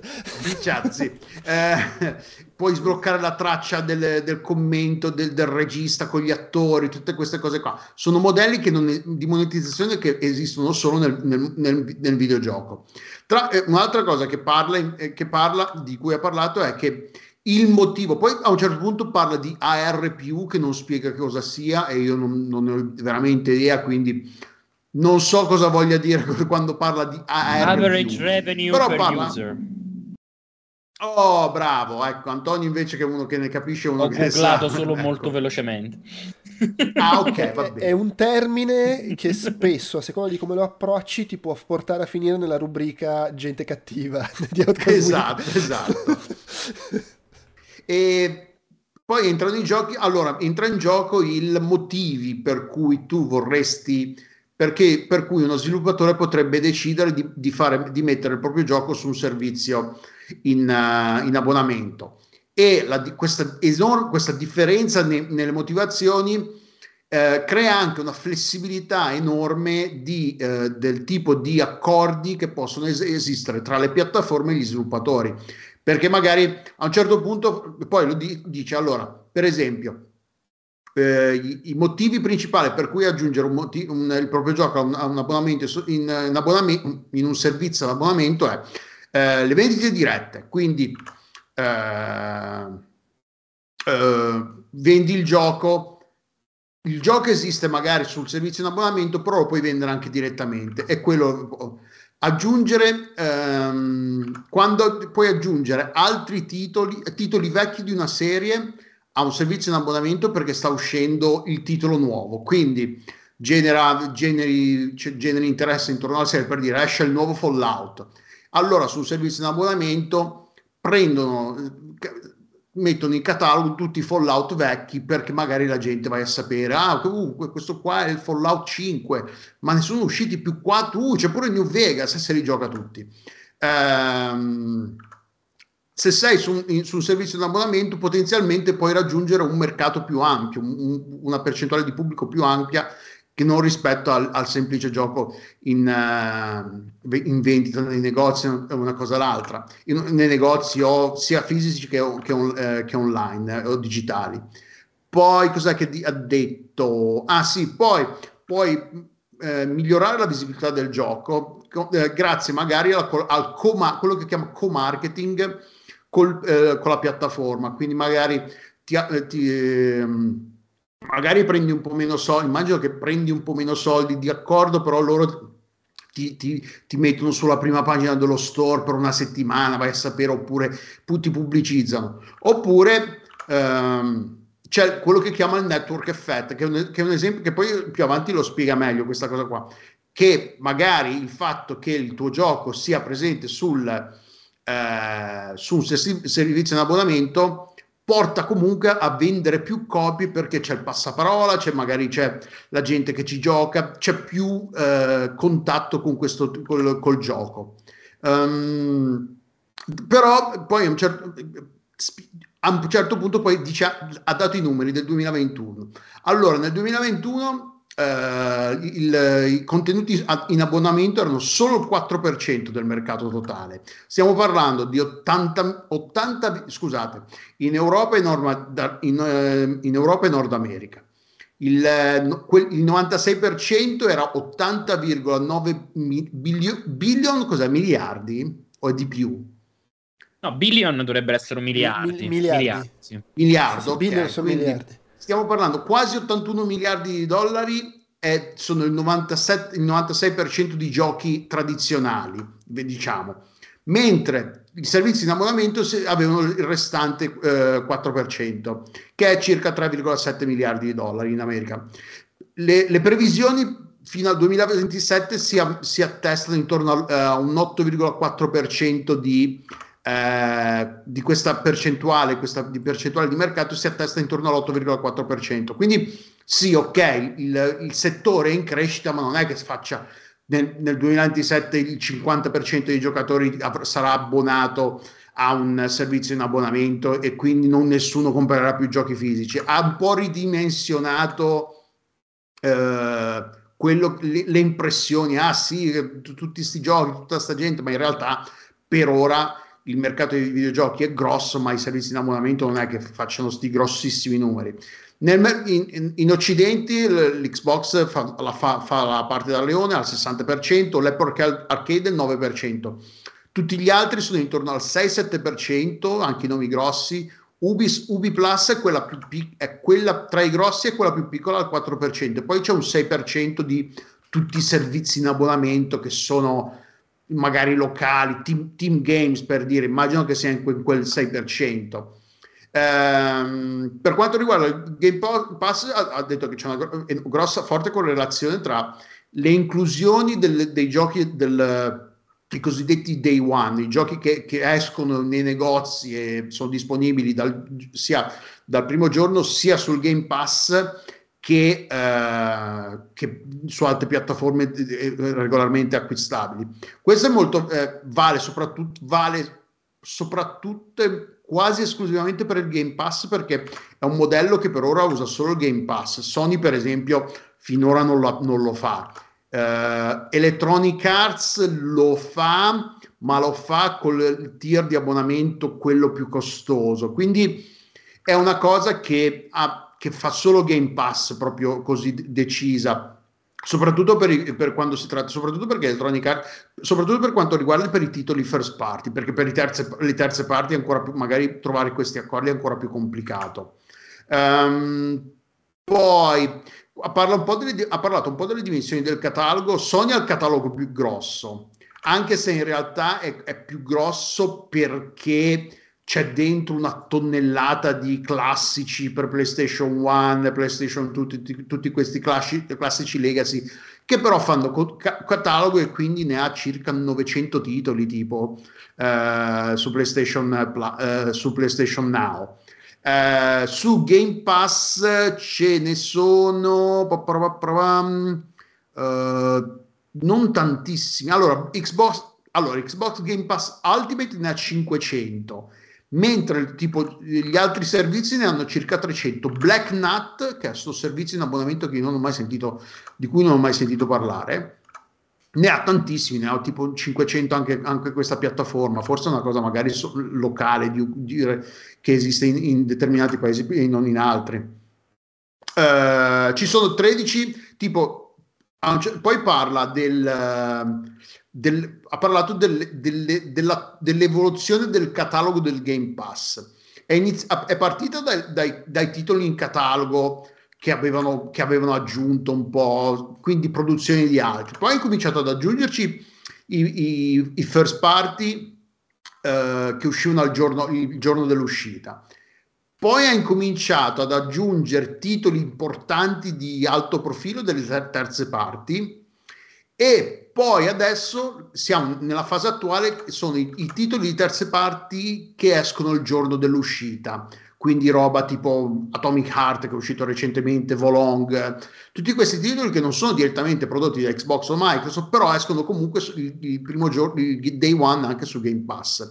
E lui si aspetta che, che in futuro le, l'evoluzione sarà che ah, su, su, Game Pass usciranno al day one anche titoli grossi di fan, franchise importanti per dire il vabbè, Call of Duty non con, conterebbe se non fossero in, in, trattative però facciamo per dire Final Fantasy ecco una, un franchise grosso e non lui si aspetta che titoli come quello magari Final Fantasy 17 18 prima o poi magari usci- sarà disponibile su Game Pass a, dal, dal primo giorno. E poi il, diciamo le, le, fase, la, la, fase, lo stadio finale evolutivo secondo lui sarà quando sarà tutto su cloud e il, sarà, ci saranno le esclusive per il Game Pass e il, usci- i giochi che escono il day one. E quello per, e lì probabilmente quando diventa proprio a tutti gli effetti una piattaforma non, è, non, esiste più l'Xbox, ma esiste il Game Pass. Quindi, se vuoi giocare a quella roba lì, ti abboni al Game Pass perché agno- è, tra l'altro è anche hardware agnostico diventa perché non, non hai più bisogno dell'hardware dedicato che ti, che ti vende Microsoft, ma ci giochi su qualsiasi cosa, che è un po' di quello di cui abbiamo già discusso. Alla fine abbia, l'abbiamo un po' capito che, che, che, Microsoft tende, vuole venderti quella roba lì. L'Xbox probabilmente prima o poi la vorrebbe accantonare, se, secondo me. Ehm, poi cos'altro dice? Ah, dal punto di vista, una cosa che è interessante è che i, i cataloghi non stanno crescendo enormemente come, ehm, come ci si potrebbe aspettare. Nel 2021 sono stati aggiunti 686 titoli singoli in Game Pass, però che però tengono anche in, in conto eh, quelli che sono rotati, magari quelli che sono usciti dal Game Pass, quindi sono entra al netto ci sono 686 titoli in più, nel 2021 ci sono stati 686 titoli in più. Ehm, eh, poi del, ha parlato un po' degli indie. Um, ah sì, no, ha detto che qui, qui eh, però c'è anche da dire, sempre, perché poi è sempre, eh, ricordiamoci che è sempre dal punto di vista degli sviluppatori che, sarebbero, che se stanno decidendo se pubblic- mettono un loro gioco su un sistema in abbonamento o no. Quindi un servizio in abbonamento no. Quindi ha detto che su queste piattaforme ci sono circa 700 publisher, quindi c'è molta competizione eh, da quel punto di vista. Trovare, trovare, lo spazio per il tuo gioco su questi servizi magari non è semplicissimo. Eh, tipo Microsoft ne ha 120, Electronic Arts ne ha più di 100, proprio tutti gli altri per ora tipo Embracer ne ha una ventina abbondante, tutti gli altri ne hanno meno di 20. Eh, una cosa interessante è che Devolver sta, sta sperimentando, eh, su, su, non sta mettendo tutti i suoi giochi su tutti i servizi. Per esempio, li sta un po' spargendo. Tipo, sul Game Pass ne ha 7, ne ha 4 su Amazon Lune, ne ha 3 su PlayStation Now, ne ha 7 su Apple Arcade. Uh, quindi ci sono un sacco di, di, sperimentazioni all'interno anche di questo ecosistema, non sei obbligato a dire tutti, tutti, tutti, i giochi, li, i nostri giochi li mettiamo tutti sul Game Pass e, e, basta, e, basta, così. Probabilmente per decidere, magari anche per avere loro dati a loro volta su cui poi prendere più decisioni più, più, più precise, più basate su, su, dati reali in futuro. Uh, poi, combinazione, poi ha parlato, ha mostrato un'immagine una, un'immagine de, della sovrapposizione dei servizi, quindi di giochi che sono, se, sono presenti su più, su più, piattaforme e poi ha fatto vedere quanti, ehm, e quanti invece sono solo presenti su alcune piattaforme. E il, ca- il paese che ha preso in, in, esempio era quello italiano, che non, non cioè, mi, è stata una cosa sorprendente, forse perché in Italia abbiamo più eh, servizi in abbonamento di quanto non ce ne siano in altri paesi europei o forse gli, gli stava simpatico, è a sapere. Forse perché compriamo meno giochi e ci abboniamo di più. O forse perché siamo eh, talmente insignificanti come mercato che poteva dare questi dati gratis piuttosto che farli Può darsi, anche può darsi, sì, che, non, che, che non, la, la, divulgazione di questi dati gratuitamente non influisce loro, sulle loro vendite. Alla, fi- alla fine sì, perché Ampere Analysis immagino che questi dati li raccolga per poi venderli alle compagnie non, non li... il talk, questi talk come, capi, come diceva prima uh, Stefano, sono anche un po' pubblicitari, un po' per promuovere la, la propria attività e le proprie, i propri dati, appunto, tutte queste cose qua. Uh, poi ha parlato un po' Uh, del numero degli abbonamenti medi, nel senso in media negli Stati Uniti una, un abbonato è abbonato a due due, più di due servizi in abbonamento mediamente in America. In Italia per dire lo 0,7, mediamente siamo abbonati a 0,7 abbo- eh, servizi per giocatore. Nel, nel Regno Unito 1,5. Eh, altri dati, dati che, ha, che, ha, fornito, tipo, eh, il, mediamente il, il giocatore abbonato gioca settimanalmente a 9,75 ore eh, ai videogiochi, che è il 23% in più dei non abbonati. Questo si rifà a una cosa di cui avevamo parlato io e Francesco quando ci è capitato di leggere queste cose qua, che a quanto pare questo, questo talk conferma che abbo- chi si abbona ha una tendenza poi a spendere di più, a giocare di più, eh, a spendere di più nei videogiochi, tra l'altro, perché poi la fa, ha, ha, mostrato un sacco di slide, di diapositive, di, con quanto spendono i videogiocatori abbonati e quanto spendono i videogiocatori non abbonati e, ten- e a, su tutte le categorie i giocatori abbonati spendono mediamente di più. Su qualsiasi, in qualsiasi cosa, tipo in, uh, uh, nei, in game, quindi negli store dei giochi, in, uh, se gli abbonati tendono anche a comprare comunque più giochi, ehm, a, a, comprare più espansioni a pagamento, a comprare più season pass o, o, o cose del genere. Uh, abbo- poi ho parlato un po' cos'altro di interessante a proposito de- dell'età media degli abbonati a Game Pass, tendenzialmente sono più anziani, il 10% a bambini, quindi uh, si, probabilmente è il motivo per cui si ha l'impressione che il Game Pass sia più un'offerta familiare, quindi perché ci sono un sacco di giochi che, che vanno a a coprire più mer- eh, nicchie di mercato, magari non, non ci sono ne- necessariamente, perché ha mostrato tipo che ab- i giocatori abbonati giocano, te- hanno una tendenza a giocare ai, ai generi più popolari come no- è normale, però i non abbonati giocano molto di più agli first person shooter, per dire, ha mostrato, gli spara tutto in prima persona, mentre per gli, gli abbonati questa, questa, differenza è meno accentuata e, e le, le, categorie minori, magari che sono un po', non so, magari puzzle, rompicapo, giochi, avventure grafiche, roba del genere, sono più alte sugli abbonati, come per dire che c'è un mercato di, tra gli abbonati, tra la gente che si abbona c'è un, c'è un mercato potenziale anche per, per i, i generi che sono un po' meno popolari, un po' meno venduti. Alla fine quello che dice lui che lui non si aspetta che eh, i servizi di abbonamento domineranno il mercato dei videogiochi in futuro.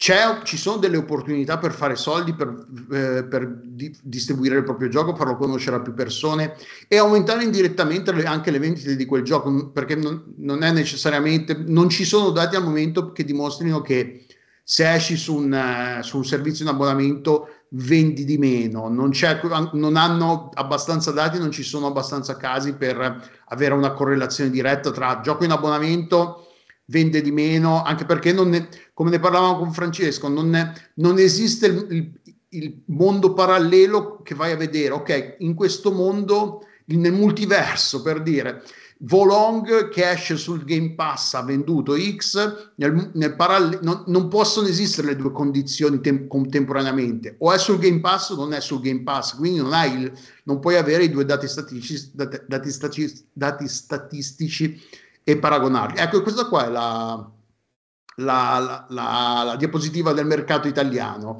di questi, tutti questi quadratini che si sovrappongono. Eh, quello, questo qua è il mercato italiano che, eh, e quello ovviamente Game Pass la fa dalla padrone anche in Italia ovviamente.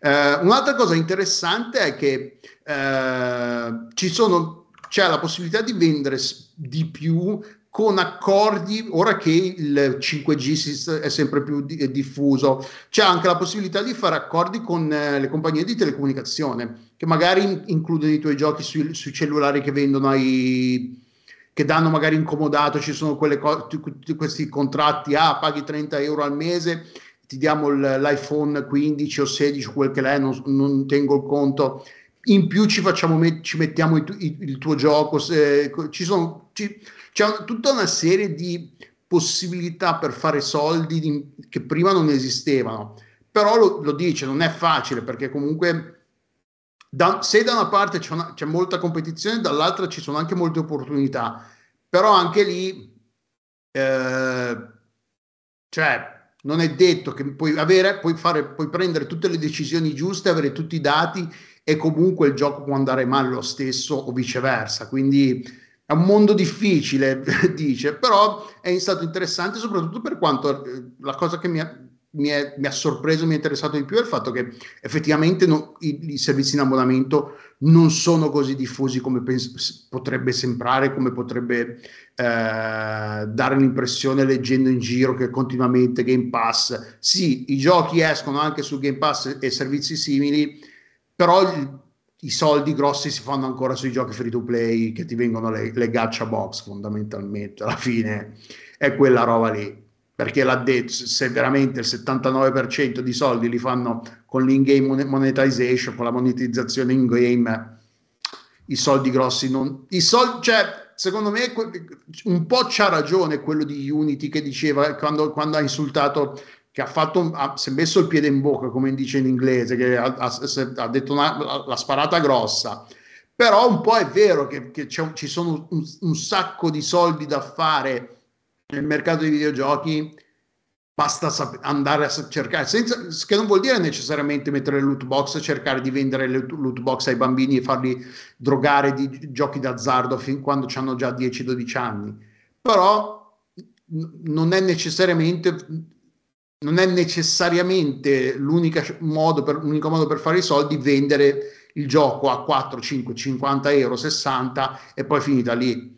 Ci sono modi per fare gio- soldi in maniera onesta, diciamo, non aggressiva e a disposizione di un sacco, basta solo avere accesso a questi dati fondamentalmente. Alla fine sì, questi talk spesso sono quando sono di compagnie che non fanno giochi di- direttamente e sono compagnie che cercano di venderti Ampere Analysis, venite a comprare i nostri dati perché prendete decisioni migliori con, i nostri. Però il talk è abbastanza interessante. Lui è un po', è un, po un trombone, non è che sia sto, sto, sto, sto uno che, che, che, che eh, gli ascoltatori, ah sì, dai, dici, non era, cioè, abbastanza palloso, però è interessante il talk come argomento per dire quello che stavo guardando e che poi ho, ho, interrotto dopo una ventina di minuti era quello su Hollywood delle, di come le, le tecniche di visuali di, visuali, di, di pre, preproduzione visuali, trailer che usano per Hollywood, le usano anche per i videogiochi.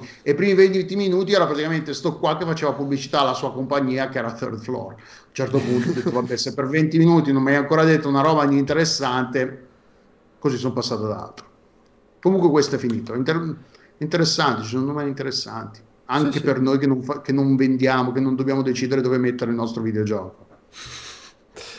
Va bene, uh, io e Antonio abbiamo seguito il Classic Game Post Mortem su Qbert. E non so come vuoi procedere, vado io e tu ti, ti infiltri o il contrario? Come, ma l'avete fatto un retro outcast su su Qbert? Su Qbert? No. no, non l'abbiamo mai fatto. Non l'avete mai fatto. Di... Prima o poi, chissà. No, vabbè, facciamo così. Poi, poi iniziare, poi mi, nel caso mi, mi, infilo io. E mm, voglio solo dire che Warren Davis è troppo bello ed è troppo ciccino. È stato troppo simpatico. Il talk è veramente molto carino. C'è da ridere. Sì, tra l'altro lui ha scritto, ha scritto un libro mm-hmm. su quegli anni eh, che non l'ho ancora letto, però pare sia molto bello. Sì. Eh, però sì, è il quarantennale di Hubert, l'avevo anche proposto per Red Outcast, ma vabbè, è stato... Eh, sono stati scelti altri giochi. Eh, è il primo gioco che Warren Davis fece all'epoca, diciamo suo, non il primo su cui ha lavorato, ma fu il primo suo, poi ha lavorato su altre cose tipo Jaws 2, Terminator 2, sempre roba in sala giochi, Revolution X, quello che c'erano gli Aerosmith. Eh, tra l'altro anche un gioco sulla Laserdisc, Us vs. Them, su cui fa un talk quest'anno. Ah, ma veramente? ma bellissimo. Ah, è tornato, sì. si è trovato bene, dai, comunque se, secondo me si è divertito tantissimo, si vedeva che raccontava le cose e faceva proprio la stand-up comedy, aspettava le risate. Eh, può essere, può essere, può essere. Tra l'altro poi lui ha lavorato eh, su, aveva creato il sistema di digitalizzazione che è stato usato per fare i vari NARC, Mortal Kombat, NBA Jam, poi è stato in Disney Interactive, ha lavorato a Industrial Light and Magic, insomma è andato di qua e di là. Eh, Qbert è stato sviluppato nel 1982, fra la primavera e l'autunno, e sono stati prodotti circa 25.000 pezzi, è stato un grosso successo, è diventato poi comunque eh, abbastanza un fenomeno culturale, a dire del fatto che poi lui non ha lavorato su, sono stati fatti dei seguiti e lui non ci ha lavorato, però insomma è un personaggio che è abbastanza rimasto come cult. Eh, lui ha iniziato a lavorare nei videogiochi andando in Gottlieb, Gottlieb Amusement Games, che era questa azienda che esisteva dal 1927 e faceva flipper. Eh, nel 76 erano stati venduti a Columbia Pictures e sono diventati l'ultimo dei costruttori di flipper a mettersi a fare videogiochi. Erano quelli, se la menavano un po'. Ah, sono un fatto, non dice no, vabbè, ma sono una roba passeggera, passeranno. Eh, infatti, sì, flipper, sì. sì. E, e avevano iniziato prendendo la licenza di due giochi giapponesi, tale No Man's Land e New York, New York. Però insomma, creano il reparto videogiochi mettendoci a capo tali Howie Rubin e Ron Waxman eh, e lo creano tra l'altro non dove avevano la sede centrale a North Lake dove facevano i flipper, ma aprono una nuova sede a, a Bensonville facendo anche incazzare chi faceva i flipper che diceva eh, possiamo fare i videogiochi. No, andiamo dall'altra parte, assumono questo Tim Skelly che era un po' una, una stellina de, del videogioco già a fine anni 70, aveva creato Star Castle e altri giochi, era un po' la rockstar. Tra l'altro il primo lui farà il primo videogioco sviluppato proprio da Gottlieb che è Reactor. Eh, dicevo, Warren Davis entra in ballo nel 1982 perché viene, risponde a un annuncio di giornale, letteralmente, eh, pubblicato a Natale del 1981. Cercavano ingegneri, programmatori per hardware e software, lui si propone, fa il colloquio a gennaio, eh, incontra subito Ron Waxman, anzi incontra un tizio fu- all'ingresso che gli dice occhio se, se sei qua per fare un colloquio a Waxman che è uno stronzo, poi va al colloquio ed era lui. Bello che lui fa le, anim- fa, le, fa le imitazioni di tutti i personaggi. Sì. lui fa proprio... Fa proprio il vocione. E niente, lui è andato ha fatto il colloquio, gli hanno fatto vedere un po' il reparto, stavano già lavorando su un paio di giochi, Caveman che era un misto flipper e videogioco che poi uscì e stavano anche lavorando su un gioco per Apple 2. E, e è iniziato a lavorare, lavoravano con una scheda eh, loro, eh, cioè i dati, Sì. basata su Intel 8088 con 64k di memoria, 256x240 la risoluzione, 64 sprite, uno sfondo 32x30, proprio altissima tecnologia per gli standard odierni, 16 colori, fra 32.000 dice che era molto standard per l'epoca, tra l'altro essendo un'azienda che nasceva per fare i flipper per il suono. 16 usavano- colori cos'era? EGA? Eh, sì, In realtà sì, lì non avevi nemmeno un formato perché era una scheda da sala giochi, cioè EGA, VGA, sta No, roba chiaro, e sì, le- co- corris- corrispondente alle GA. Sì, però 16 colori che potevi scegliere fra 32.000. Sulle GA c'avevi quei 16 colori e ti attaccavi e tiravi. e, mh, per il suono usavano la stessa scheda audio che usavano nei flipper e poi avevano altre, insomma, altri pezzi di hardware dentro, tipo i deep switch per vari motivi, fra i quali quando facevano i videogiochi in versione cocktail, li- cioè a tavolino, li usavano per ribaltare lo schermo quando- per, per i due giocatori, insomma. E poi avevano questo meccanismo hardware loro specifico che invertiva il, il fondale e la parte davanti, il foreground e background. Non si sapeva cosa dovesse servire, dice, però ce l'avevamo e ogni volta che facevamo un gioco pro- pro- provavamo a capire se c'era un modo per usarlo. e poi lo trova. Spoiler. Sì, esatto, poi lo trova. Sviluppavano su questa MDS ICE 80, che è sto aggeggio blu. Un Intel eh, MDS 80, così sì, era proprio della... Ok. Un cubotto blu. Blue box. Sì, sì, un cubone blu molto bello.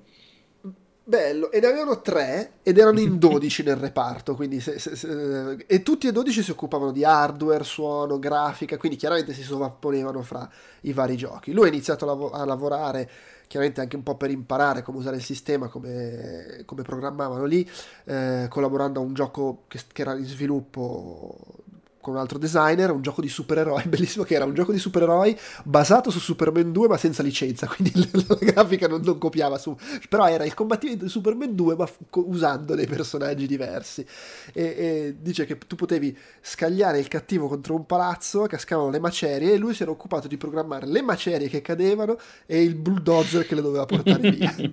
Gio- gioco peraltro mai uscito. Sì. Eh, è spuntato qualche anno fa nel- come emulabile, insomma. L'hanno, lì l'ha fatto Liga, dice Eh. che ci ha fatto un cabinato che è disponibile in un certo arcade in America Sì. ed è quello lì tra virgolette ufficiale, però credo che poi abbia anche fatto uscire la ROM in qualche modo. Sì, sì, sì. E, e, niente, praticamente Qbert nasce come pasticciando, cioè dice c'era un programmatore che è Yamamoto che stava giocando proprio con lo scambio fra sfondo e davanti, fra background e, for, e foreground. Aveva creato questo schema di piattaforme e usava l, lo scambio per rimuovere piattaforme da, da, questa base che aveva creato. Eh, lui cioè Warren Davis, guardando questo schema di piattaforme, diciamo con visuale isometrica che aveva creato Yamamoto, gli è venuta gli è venuto questo pensiero da programmatore dicendo ah, se qualcosa casca su queste piattaforme messe con questa inquadratura di, di sbieco può rimbalzare solo nelle due direzioni eh, quindi un sistema binario eh, per me è molto semplice da programmare perché in pratica metti l'intero percorso di una palla che scende in un byte solo perché poi lì si ragionava anche sul fatto che avevi poca memoria e dovevi sfruttare quello che avevi.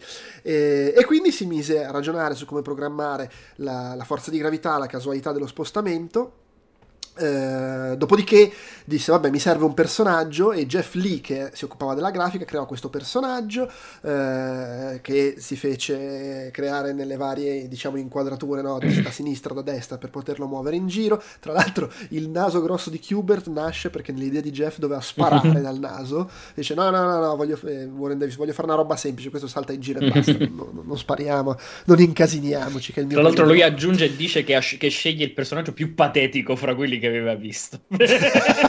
giustamente, scelgo, giustamente. scelgo il più patetico. Sto coso col naso appeso. E, e... Eh, vabbè, ma in effetti è brutto. Cioè, eh, sì, è brutto bellissimo. Che gli vuoi dire? Ti fa? La tromba. no, no, è chiaro, sì e dice che non c'era un vero e proprio piano di design, tipo un documento di game design fatto all'inizio. Lui programmava una cosa eh, e poi pensava cosa programmare dopo, cosa aggiungere e andava proprio a braccio. Eh, aveva fatto un personaggio, poi aveva fatto le palle che cadevano, vabbè adesso dobbiamo programmare un modo per far interagire tutte queste cose fra di loro eh, e andava proprio così a sperimentazione a buttare lì eh, idee. Per esempio, Uh, l'idea del personaggio che può saltare fuori dalla piramide e, e, atterrare dietro fu l'idea per sfruttare il cambio fra avanti e dietro, che, questa grande meraviglia tecnologica che avevano in Gottlieb. Uh, oppure come sono nate altre cose, dice che il grafico, uh, Jeff, a volte si sedeva dietro di me a fumare. No, era, era, Waxman, era il tizio. Era Waxman, era okay. il tizio col suo sigaro fumava. L'ingegnere borbo, borbottone, diciamo. E dici, mi, mi, metteva anche l'ansia questo che mi stava dietro, sì. che fumava e guardava. E mentre era lì che guardava fa, ma se i cubi cambiassero colore quando ci salti sopra? Uh, idea fantastica. Mettiamocela. Quindi proprio a cazzo le cose. Sì, sì. piano piano aggiungevano i nemici, quelli che ti inseguono. Non tutte le idee venivano da lui, perché eh, Jeff che Jeff Lee che doveva curare la grafica, eh, lui comunque buttava dentro idee, tant'è che eh, quando poi ci saranno i riconoscimenti eh, in cui mettono i vari ruoli, Uh, lui si mette come Warren Davis si, si, accredita come programmatore non come designer anche se di fatto era anche il designer del gioco perché dice perché poi il design è stata una cosa fatta di gruppo da tutti assieme e prendevo idee da un po' di tutti. E dice tra l'altro lui odiava le idee del grafico perché non sapeva come implementarle. Già, mi, già, non mi piacciono le tue idee mi convince a metterle e poi non so come cacchio farle. Uh, però era un, dice, una bella dinamica perché collaboravano discutevano costantemente eh, poi c'è la parte di programmazione dove io nel senso, alcune cose le ho seguite, altre mi sono un po' perso quando iniziavo a dire tutte le tecniche. Beh, usate. alla fine eh... sì, fa, fa, presente un paio, diciamo, fa, fa, presente un paio delle problematiche di programmazione che aveva che ha avuto appunto nella realizzazione di Qbert. Dice che in realtà non ha sofferto molto per la memoria, che mm, diciamo un po' per come era fatto il gioco, per come l'aveva programmato lui, non ha avuto particolari problemi a farcelo entrare tutto. Poi il gioco in realtà è piccolino. Dice, ha detto che era bravo a fare codice pulito, pulito preciso e tranquillo. Giusto, beh, se la menava giustamente. E, ehm, e, poi diceva, sostanzialmente all'epoca non è che avevi, avevi, solo linguaggio macchina puro e diretto, cioè quindi tu parlavi letteralmente ciclo macchina per ciclo macchina al, al processore e quindi per, non, non, avevi nemmeno men che meno quelli che si utilizzano ora, cioè strumenti di profiling, roba che ti dice oh quanto tempo ci mette sta funzione a girare. No, quindi fa vedere che lui aveva sto foglio di carta con una funzione che gli calcolava il, diciamo, è un listato letteralmente con tutte le istruzioni per calcolare un, um, un numero casuale e uh, di fatto praticamente ti dice siccome questa istruzione so che ci mette tot cicli macchina, io mi devo mettere lì e fare la somma di quanti cicli macchina ci mette praticamente a fare tutto. E quindi così calcolavo per capire se una funzione era sostanzialmente, diciamo, ehm, veloce abbastanza da poter girare. E l'altra cosa che racconta que- riguarda... Questa era proprio la parte in cui ho detto, ok, qua lascio parlare Antonio. Sì, sì, sì, sì. Eh, vabbè, vabbè. E l'altra cosa che dice, sempre un po' più tecnica, riguarda le, le collisioni. Perché, eh, quella sì, quella è carina. Sì, perché lui dice che alla fine eh, è vero che è un mondo 3D, o così sembra, ma in realtà non lo è. Cioè, è ovviamente nella, nella, schematizzazione interna al gioco tutto è bidimensionale. E, ehm, e quindi niente, appunto, racconta che uh, ha dovuto implementare le collisioni e che comunque le collisioni sono eh, sono strane perché faceva l'esempio del tipo di Qbert che salta in un cubo e contemporaneamente se ne va un nemico. Dice: Non è semplice in un mondo del. Tecnicamente sono sullo stesso cubo nello stesso momento, quindi in un mondo 2D dovrebbero collidere, però devo comunque dare l'effetto del 3D che uno se ne sta andando e l'altro sta arrivando. E dice che questa cosa comunque um, non è stata banale da realizzare, è stata una delle robe un po' più rompiscatole, però poi alla fine insomma ce l'ha fatta, però ci ha dovuto mettere un attimo di attenzione uh, su questa roba. Dice se non sbaglio che l'ha fatta tenendo conto della velocità a cui si muoveva. Sì, può darsi. Perché poi in realtà sì, sì. Se, se, si muovono andando uno verso l'altro te la conta certo. come collisione. Ah sì, vero, perché c'era anche... Ma se uno si allontana e l'altro si avvicina, invece no, anche se si sovrappongono per un c'è attimo. Questa, sì, c'è questa roba e... da, da tenere in considerazione perché comunque appunto come dicevi tu essendo in 2D non è che calcolava quello sta dietro quello sta... anche se l'hardware teneva conto della posizione de... sull'asse qual è la profondità la... Z la... profondità sì sì. No, forse aveva su, sull'asse boh, Y, non mi ricordo. Sì, sì. okay. Però sì, insomma, eh, dice, e, e, diceva che era un, era un, casino anche perché poi è un elemento fondamentale, certo. perché devi fare in modo che non sia ingiusto il sistema di collisione, o quantomeno che non ti dia la sensazione di essere mm-hmm. ingiusto. Poi è tornato a parlare un attimo del, dell'elemento, diciamo, della location, sì. perché dice che avevano l'impianto di produzione fermo, visto che comunque i giochi li stavano ancora sviluppando, e quindi ogni tanto andavano nella zona di produzione dei camminati e si mettevano a giocare a football. ok. E, e, soprattutto a metà dello sviluppo di Qbert decide l'azienda no, vai a fanculo con la sezione a parte rispostiamo tutto a Northlake nella sede centrale e col problema che però che stato punto, era? perché non eh, sai che non mi ricordo Northlake a parte che probabilmente se cerchi Northlake ce ne Texas, sono 42 negli Stati Illinois. Uniti. Illinois? Quante ne vuoi? Immagino Texas. Eh, infatti. Vabbè, basta vedere dov'è la sede di eh. Gottlieb storica. Sì, infatti. No, Illinois. Illinois. Illinois. Ok, Illinois. Sì, sì, sì. Eh... Ma eh, tra l'altro esi- esiste ancora? No, è chi- ha chiuso ormai. È morto nel 96, mi dice Wikipedia. Ok, fondata nel 27 e morta nel 96. Era stata acquisita. Vabbè, Dice com- poi infatti i diritti erano finiti a Sony di Qbert. sì, sì, è vero, poi parli anche di questo. E, e, niente, ed è stato un po' un problema perché quelli dei flipper per qualche motivo li odiavano ormai, questi qua che facevano i videogiochi. Eh, ad ogni modo dice è anche un po' un problema raccontare queste cose perché loro all'epoca lavoravano, non pensavano di, fa- di fare qualcosa che sarebbe rimasta, che avrebbe fatto la storia, loro pensavano di fare intrattenimento, usa e getta e, e quindi non è che si preoccupavano di documentare le cose, fare foto, appunti, robe. E ha una sola foto di lui nella, nella sede in cui lavorava che dice che è una bella foto perché si vede il joystick, che era un joystick arrangiato, fatto prendendo un Tupperware, una scatola Tupperware, mettendola al contrario e infilandoci il joystick. E il problema era che lui il joystick l'aveva fatto con i movimenti in diagonale, perché giustamente in, in mm. Qbert tu ti muovi in diagonale. E la gente arrivava lì, vedeva il joystick, pensava fosse storto, lo rigirava, cercava di giocare e non funzionava un cazzo. ma sei scemo, ma metti e, e dice che dritto, andava lui lì. E, e, fa, e dice che fu proprio una lotta eh, sì. co- convincere la gente lì in Gottlieb che andava bene mettere il joystick che ti muovevi in diagonale, perché pensavano che fosse una roba completamente folle.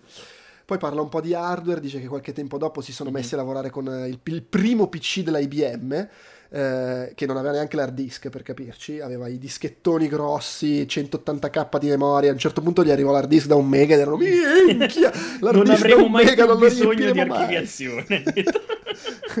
Io non a quel punto, però in effetti ricordo che quando ho preso il, il computer con l'hard disk da 60 mega per me era... Uh, certo.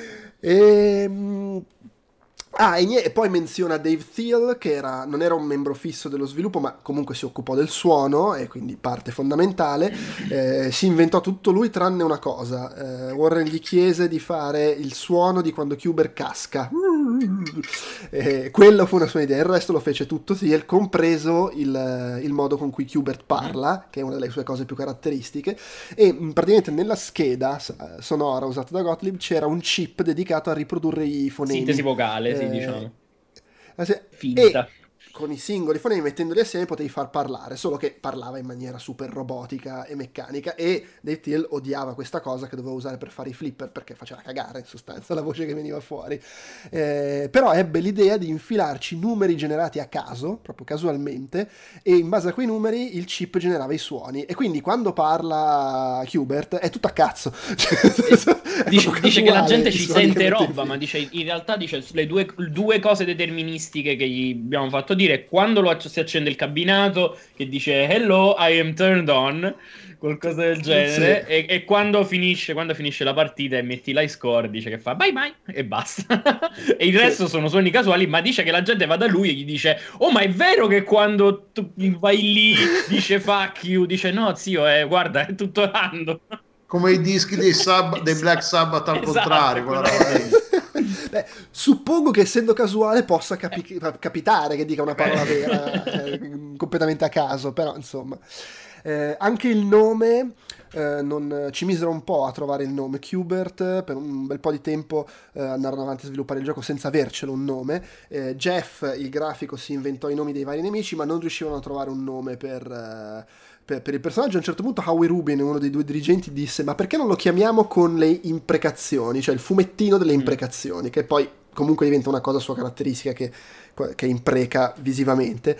Eh, cioè, come nome del personaggio e titolo del gioco doveva essere una roba illeggibile, secondo lui. Dice... Provarono anche a farlo, ma mandarono il, cabinato a fare i test e lì si resero conto che forse non era una grande Beh, idea. Però era bellissimo, avantissimo. Io sarei stato, cioè, mi rendo conto che dal punto di vista del marketing di venderlo era una stronzata micidiale. Però capisci che figata avere un gioco che ognuno chiamava in un modo diverso poi a quel punto perché non puoi chiamarlo. Suppongo, il gioco del coso che eh, salta. Sì. eh, Vabbè, e comunque non si trovava il nome, cioè Warren eh, Davis si mise a girare per l'ufficio col blocco appunti a chiedere a tutti, a nessuno veniva in mente un nome. Alla fine il nome lo trovarono facendo una riunione di quelle allucinanti che vanno avanti ore in cui non, non riescono a uscirne e diventa una roba composita, dice la sto un po' romanzando, però insomma uno va alla lavagna, scrive Hubert e tutti ma che cazzo stai a dire, ma che nome è? Dice eh, vabbè carino, a uno viene l'idea di togliere la H e metterci la C, eh, l'asterisco al posto del trattino. Perché insomma. poi era Qbert come i cubi, quindi capito, loro dicono Qbert aspetta, aspetta, aspetta, stiamo facendo qualcosa, stiamo arrivando, poi fanno arriva un altro e mette la Q e fanno ah, aspetta, aspetta, aspetta, poi ci mette il trattino ah, e racconta questa roba di, di, loro che stanno iterando su questo nome fino a che arriva il tizio che mette l'asterisco e loro impazziscono, vabbè, racconta questa roba, erano, erano, secondo me erano semplicemente devastati da 20 ore di quindi ricorda Briachi probabilmente. Briachi, anche. fumati, di tutto. Poi cosa ha menzionato? Il knocker, che Bello. è sto, questo pistone che sta dentro i flipper che eh, colpisce proprio la struttura, cioè il legno della, della, parete del flipper per fare un suono. E un ingegnere gli disse: Ma perché non lo mettiamo nel cabinato e lo usiamo per quando Cuber casca dalla piramide? Eh, e a lui non piaceva il suono, pensava fosse un suono troppo rude, ruvido. E allora ci misero un'imbottitura eh, di spugna sostanzialmente per, imbottire, per um, attutire un po' il suono ed era perfetto, dice. Però i dirigenti gli dissero: Sì, ma l'imbottitura imbottitura costa 15 dollari extra cabinato, leva sta cazzo di imbottitura. e quindi nel cabinato di Qbert c'è il knocker come nei flipper che fa il toc quando lui casca dal, dalla piramide e dice se per caso avete un cabinato a casa provate a metterci l'imbottitura, secondo me suona meglio. Vi autorizzo. è più figo. è ufficiale. Quindi nell'estate del 92 il gioco è sostanzialmente pronto, si sta a fare il bilanciamento e bisogna fare il testing, anche perché poi lui non aveva grande esperienza, non sapeva neanche bene come fare. Il testing lo potevi fare in azienda e questo l'avevano fatto per tutto lo sviluppo e tutti gli dicevano che il gioco era troppo difficile, quindi lui cercò di semplificarlo. Poi si faceva il testing in sale giochi, che era una cosa che, proprio tradizionale dell'epoca, mm, avevi un accordo con, magari tipicamente con una sala giochi specifica, gli davi il gioco, loro si potevano tenere i soldi che la gente metteva dentro, ma era importante soprattutto in parte per guardare la gente giocare e vedere come giocava, ma anche in parte per vedere se il gioco poteva avere successo, perché come spiegava, eh, loro ai, ai bar, alle sale giochi eccetera vendevano i cabinati però la gente i cabinati te, la comprava, te li comprava con la speranza che poi venissero i giocatori e mettessero un sacco di monetine perché quello era l'incasso che andava a chi aveva il locale. E quindi poter dire oh nel test ha fatto tot soldi era un modo per convincere a, a comprartelo il cabinato. Quindi quella era una cosa importante disse per lui fu un po' stressante perché eh, gli capitò di vedere una, una, ragazzina sui 12 anni che inizia a giocare e subito salta giù dalla piramide e muore. E lo fa con tutte e tre le vite e finisce lì la partita. Dice minchia no ho fatto un gioco in cui non si capisce niente. Dice, poi in realtà l'ha confortato vedere che la bambina è tornata, ha guardato altri giocare, ha capito come si giocava e poi sapeva, sapeva giocare. Però. E poi c'erano i focus group che anche lì eh, tu chiami la gente, ti gioca al gioco e poi ti, dà, ti risponde alle domande e, e, vedevi gente che magari sembrava divertirsi moltissimo e poi nelle domande ti rispondeva dicendo ma sì ok, perché lì probabilmente anche a livello psicologico si tende a rispondere con meno entusiasmo e secondo lui anche lì la cosa importante è guardare la gente come gioca. Fatto sta che ha bilanciato il gioco per renderlo meno difficile. Gioco va in produzione eh, a ottobre, a novembre va alla fiera di settore dell'epoca che mi pare fosse AOMA, Amoa, la sigla. Che sarà tipo... Amoa, sì. ok. Amusement E- Machine, va- qualcosa del genere. Se eh, va benissimo, eh, viene messo tipo in testa alla, alla classifica della fiera, sopra Popeye di Nintendo, Pole Position, Burger Time, Time Pilot, Millipede, quindi insomma giochi mica da poco. E, e il gioco esce, va bene, anche se salta fuori, gli arrivano voci di gente che riesce a giocare tantissimo usando una sola moneta, che ovviamente non è quello che vuoi all'epoca, perché poi sì, vabbè, la gente deve poter giocare un po', però la partita poi deve finire perché sennò non mettono altri soldi. E tra l'altro dice, svelo un segreto, Qbert ha 9 livelli, ogni 4 round si passa al livello successivo e poi arrivato al livello 9 con- puoi continuare a giocare e sei sempre al livello 9, ma in realtà il livello di difficoltà eh, si ferma al livello 5, cioè una volta arrivato al livello 5 non diventa più difficile nel 6, 7, 8, 9, perché lui pensava che nessuno avrebbe mai superato Perché, il livello perché 5. nessuno in Gottlieb era riuscito ad arrivare oltre il livello 5, ovviamente. lui, lui Lui incluso, incluso. lui incluso. Invece proprio dice che... Invece no, gente. a quanto pare c'era gente che non solo arrivava a livello 9, ma ci arrivava con un gettone e continuando a giocare. E quindi il gioco era troppo lento, troppo facile non c'era abbastanza sfida. E quindi si mise a sviluppare uno pseudo seguito, una versione più difficile, che si sarebbe chiamata, siccome il gioco era troppo lento, troppo facile e non abbastanza sfida, si sarebbe chiamato Faster, Harder, More Challenging Qbert.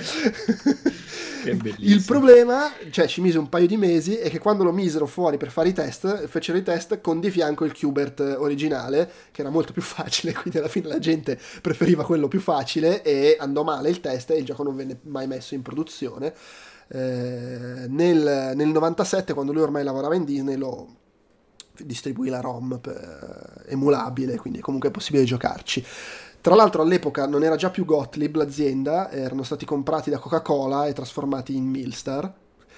E lui menziona questo episodio che quando arriva tutto con- contento il dirigente da oggi ci chiamiamo Milstar e lui fa ma sembra Raz, è Ratzlime al contrario il suo commento E lo guardano malissimo.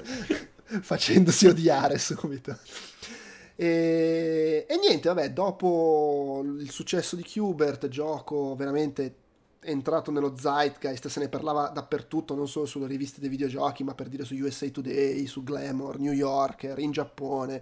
Eh, c'era il problema che lui era anonimo, perché Gottlieb non voleva i nomi degli sviluppatori nei, nei loro giochi, tant'è che su- ha fatto vedere che su una, una rivista lui era indicato come designer. Di punto Designer.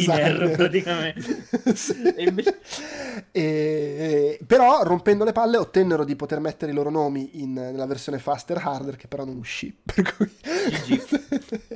E dice che sono stati i primi E- ad essere accreditati appunto in Gottlieb per un gioco flipper slash Sì. qualcosa.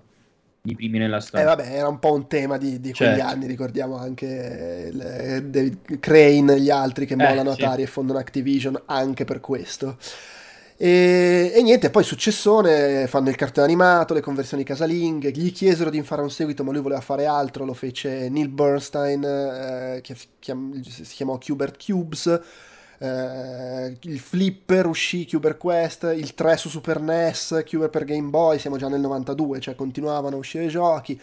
Eh, a fine anni 90 lui lavorava in Disney, lo, lo, lo accennavi prima, era, era la GDC e incontrò della gente di Sony. Ora, eh, Sony aveva comprato Columbia Pictures e quindi aveva i diritti su Qbert, che era perché Columbia Pictures aveva comprato in tutto questo gioco di scatole che al mio padre mercato e... esatto che mio padre il comprato comprò esatto lui incontra la gente di Sony e gli fa oh in quest'anni va di brutto la nostalgia attenzione siamo a fine anni 90 e già si diceva va di brutto la nostalgia e, e, gli dice ma perché non fate Qbert e, e quelli di Sony gli rispondono in che senso? Eh come in che senso? Cioè, avete i diritti fate Qbert eh? e tipo scena con questi che telefonano, oh ma lo sai che abbiamo i diritti di Qbert? e poi uscì per PlayStation 1 un gioco sviluppato da Hasbro Interactive, di recente è, stato, è uscito Qbert Rebooted, eh, il personaggio appunto è ancora molto amato, è apparso in Ralph Spaccatutto e in Pixels. E la mascotti che non bisboccia, insomma. È vero, questa cosa non l'ha menzionata. no, la vedo, la vedo dura. Eh strano. Vedi, se fossi stato lì potevi dirgli, è la nostra, la nostra mascotte, ci siamo fregati il vostro design. È ridisegnato, eh, però è lì. Beh, comunque è bello, bello, è interessante, sempre, sono sempre belli sì. sti, i classic post-mortem. L'anno scorso avevamo fatto anche quello, John Romero, che ne ha fatti 160, perché è uno dei primi che avevo visto, il, il primo anno che ha fatto i classic aveva fatto quello di Doom, poi aveva fatto quello di, che, che ne avevamo parlato, cos'era, quello di Quake, Quake se non sbaglio. Uh, c'è e qui aveva fatto quello di Wolfenstein. Sì, che però è bloccato dal Volt per i problemi siamo, che abbiamo avuto. Non siamo riusciti a guardare, però secondo me ci, ci verrà voglia sì, di no, io lo podcast fra due mesi in cui parleremo di, di, un paio di cose, fra cui quello. Ok, eh, sono finite le cose di cui volevi parlare tu, Antonio. Tattardi? Che, che cosa è rimasto in scala? Cosa c'è? Cosa offre il menu? Io un altro magari lo sento. Allora, si parla di, cr- di crunch, del sonoro di unpacking di non binary representation e localization e di Deathloop. Ok, va bene, scegli il pro. Rimango per un altro almeno, dai, vi faccio allora, compagnia. Andiamo avanti. E il crunch è un tema Delu. quindi Delu, parlaci, eh, com'è che era il tema? Gli effetti fisiologici, quindi proprio sul fisico del crunch. Eh, eh, perché il talk l'ha dato Ian, Ian Schreiber, che ho controllato, non si presenta, comincia, tra l'altro parla alla velocità della luce, quindi questo barato, sai che quando te l'avevo chiesto, co- che approccio bisogna avere quando guardiamo sti talk, eh, fai come se fossi lì in diretta e quindi se ti perdi la roba, questo parlava veramente alla, alla velocità della luce e ogni tanto mettevo in pausa per non perdermi tutto quello che stava dicendo perché parlava veramente veloci- velocissimamente. Lui non si presenta, dice come si chiama ma non dice chi è, cosa fa, cosa ha fatto. Sai che come in questi talk spesso si incensano un po' i to- quelli che fanno il, fanno, che parlano. Questo no, am, dice mi chiamo Ian Schreiber e questo è quello che, di cui vi parlo oggi.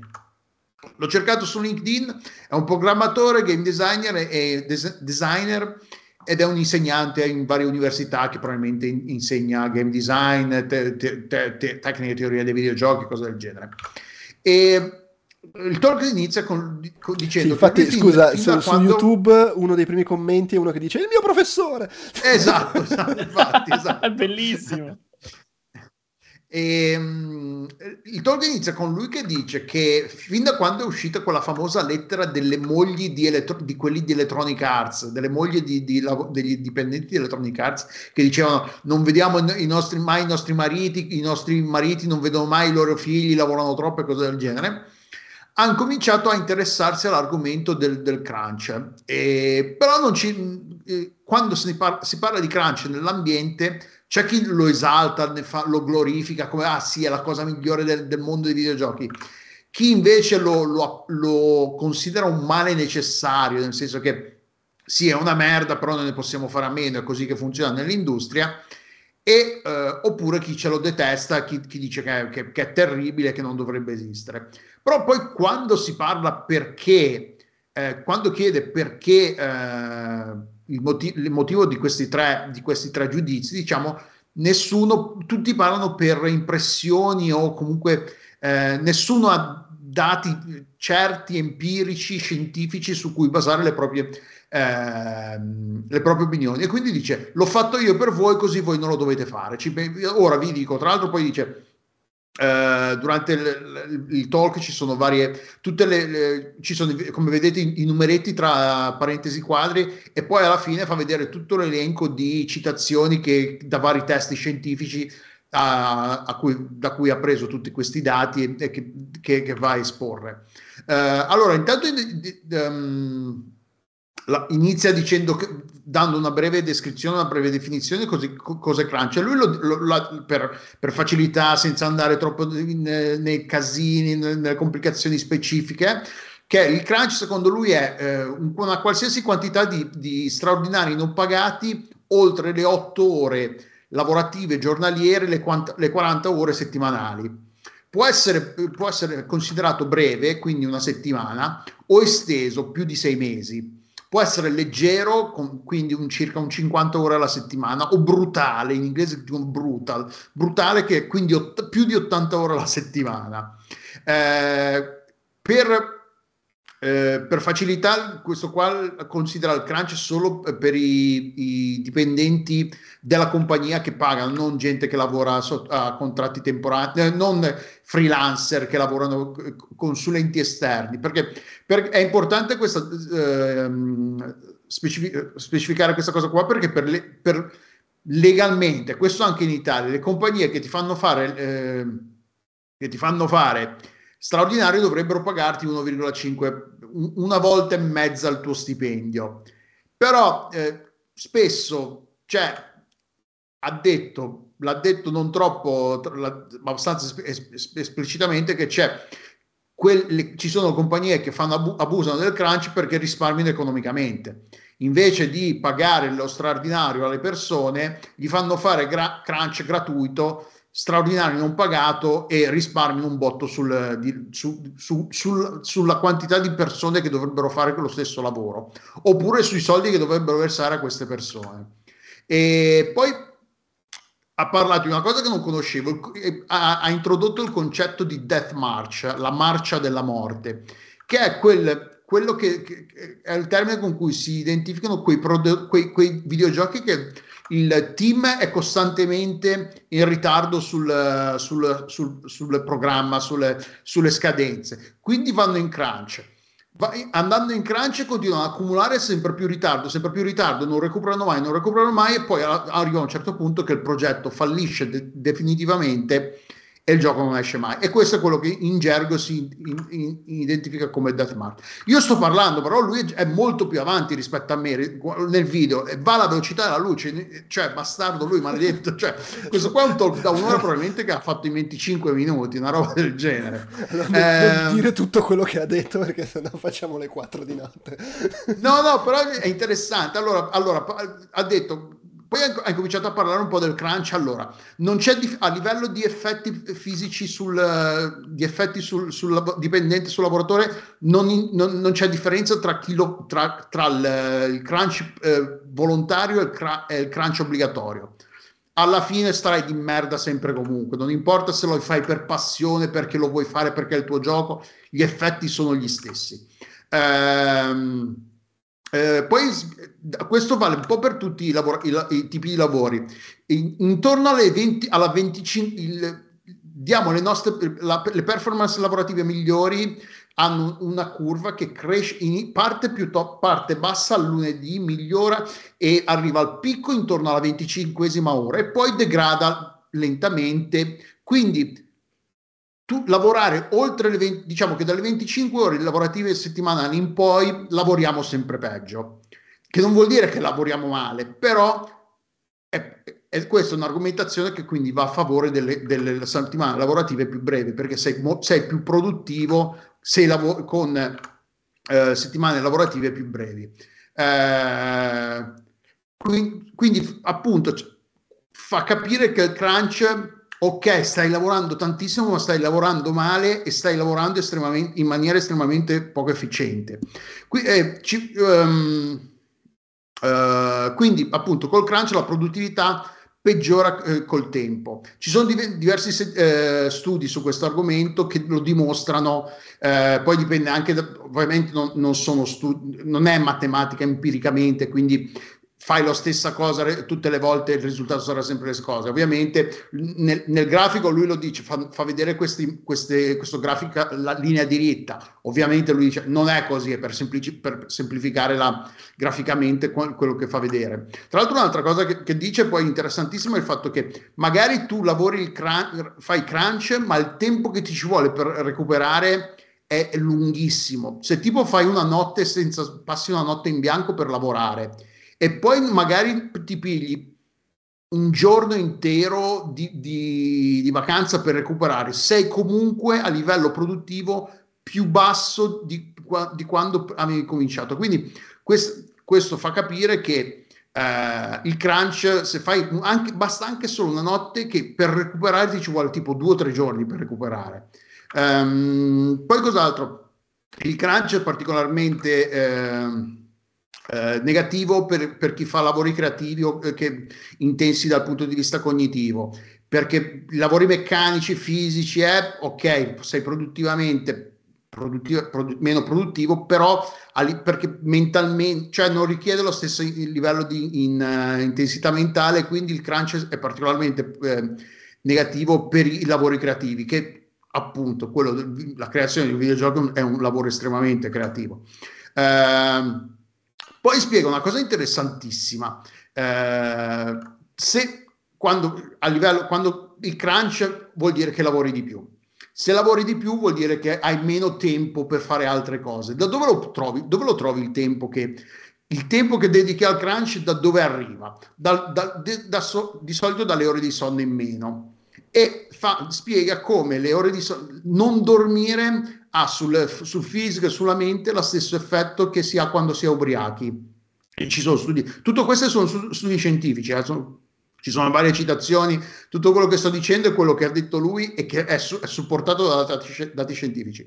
Quindi, se tu passi una notte in bianco, è come se stessi, è come gli effetti sul tuo corpo sono come se fossi ubriaco. E quindi loro magari fa l'esempio: ah sì, un, ieri questo tizio qua ha passato tutto, tutta la notte a sistemare sta cosa, eh, è un eroe. E poi dice ha fatto crunch tutta la notte. E poi ha detto: provate a immaginare, questo tizio ha passato tutta la notte ubriaco a, a, a sistemare sta cosa ed gli è venuta benissimo. Cioè, voi dareste mai una responsabilità del genere a, un, a uno ubriaco? No. Quindi è una cazzata fare crunch da questo punto di vista. Poi spiego un'altra cosa, appunto di come l'effetto del crunch è che magari non, la, la, produttività continua a scendere gradatamente, poi a un certo punto la produttività diventa negativa perché magari sistemi un bug e mentre sistemi un bug ce ne aggiungi un altro, magari un altro, oppure lui spiega una, tipo, fa un esempio molto specifico, tipo fai fai, eh, compili una build, fai la, la, la, carichi sul repository e invece fai una cazzata e cancelli tutto quello che avevi sul repository e quindi ti perdi una settimana di lavoro perché sei talmente bombato di crunch e non ci capisci più un cazzo e quindi eh, per, hai, invece di guadagnare perché hai lavorato di più perdi ore e ore e ore di lavoro. Eh, poi cos'altro dice? Ha fatto poi...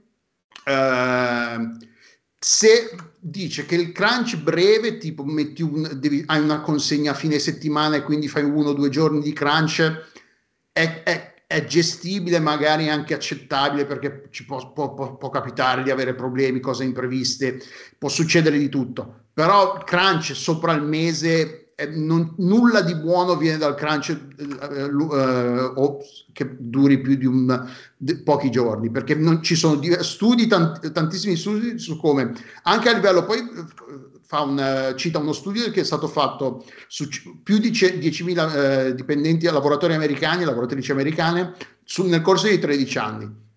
E c'è un, un, incre- un incremento lineare di eh, malattie e eh, infortuni con l'aumento del, delle ore lavorate. Eh, ovvio che magari lui dice poi infortuni nel mondo del videogioco, a parte, dice, a parte magari ti tagli il dito con, col, con un foglio di carta, ti, c'hai il taglio da carta e eh, infortuni fisici, una gamba rotta, non ti rimane, un, il, magari ti rimane, non, può succedere che ti fai male, però non ti fai male fisicamente. Magari quando però fanno il performance sono... capture, to. Eh sì, magari il performance capture, ecco l'esempio quello sì, però il mondo del videogioco non è che è una roba di...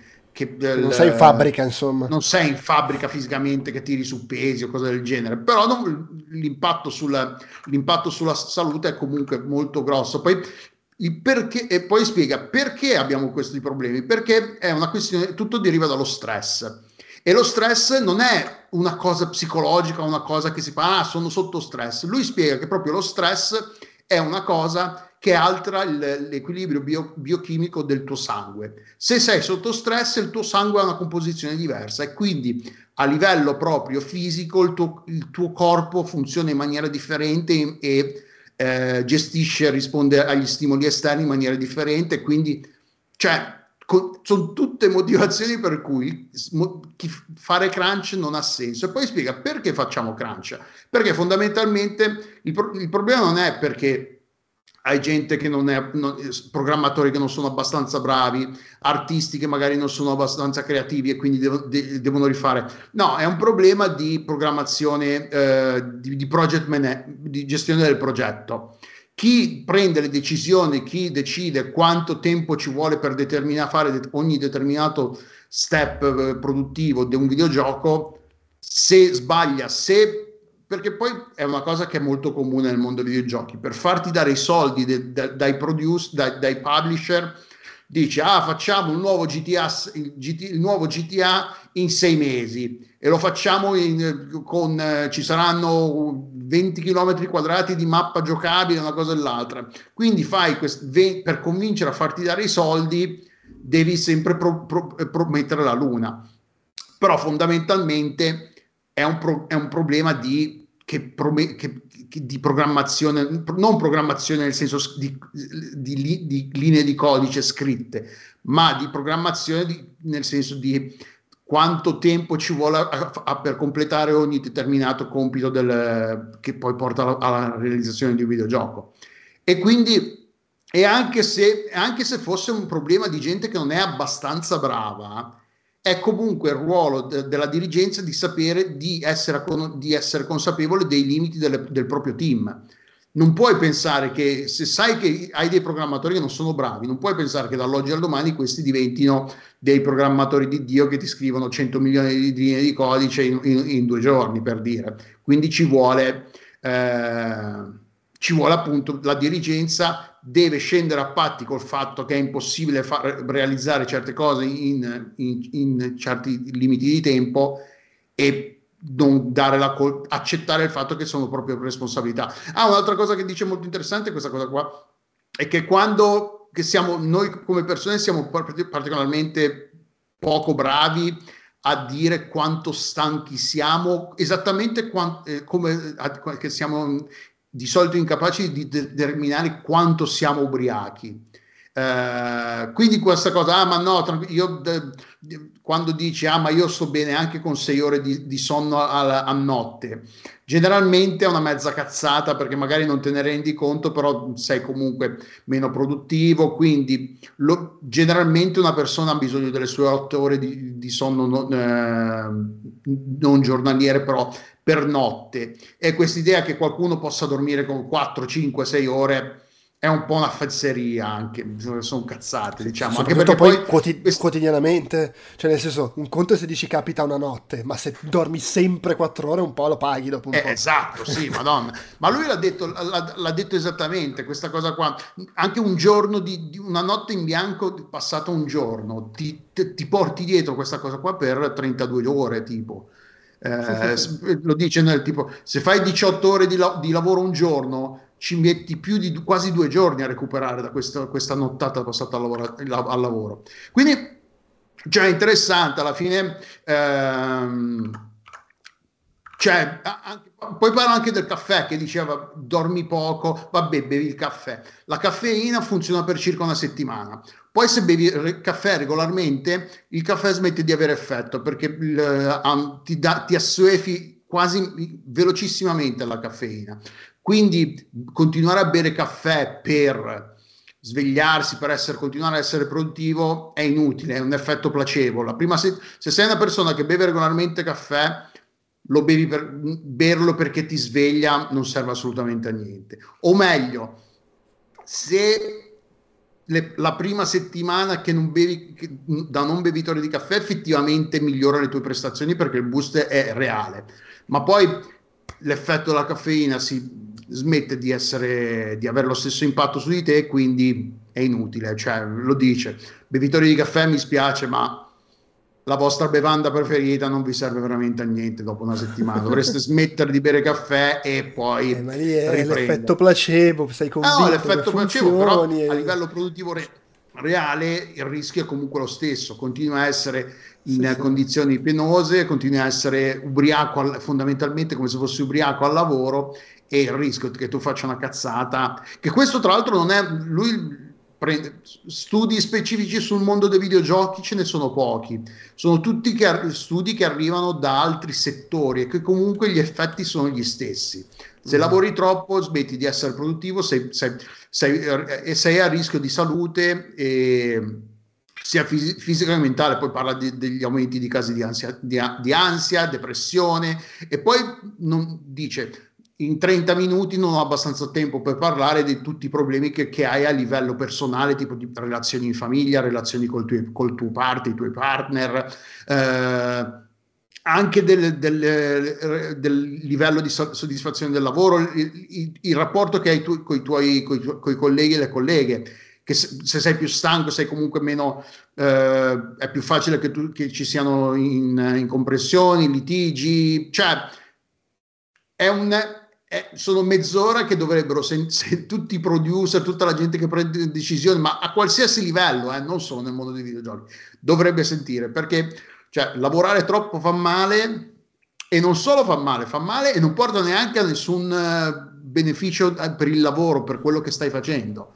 Tanto vale lavorare 30-32 ore farlo comunque e farlo e basta. Tra l'altro una cosa che dice lui è che lui è anche uno degli organizzatori delle Global Game Jam. E gli dico ma scusa tu sei uno che organizza Game Jam in cui la gente si ammazza di lavoro in un weekend per far uscire un gioco? E lui dice uno che, che è da un po' che sta cercando di spingere l'organizzazione che, che gestisce questa cosa qua globalgamejam.org a, fare, a, a pubblicare una dichiarazione appunto contro il crunch e queste cose qua però ancora non sono riusciti a farlo. E due comunque loro pubblicano le, le, date del Game Jam molto in anticipo, con tutti gli orari, con tutto quando, quando comincia, quando il gioco deve essere completato, una cosa e l'altra.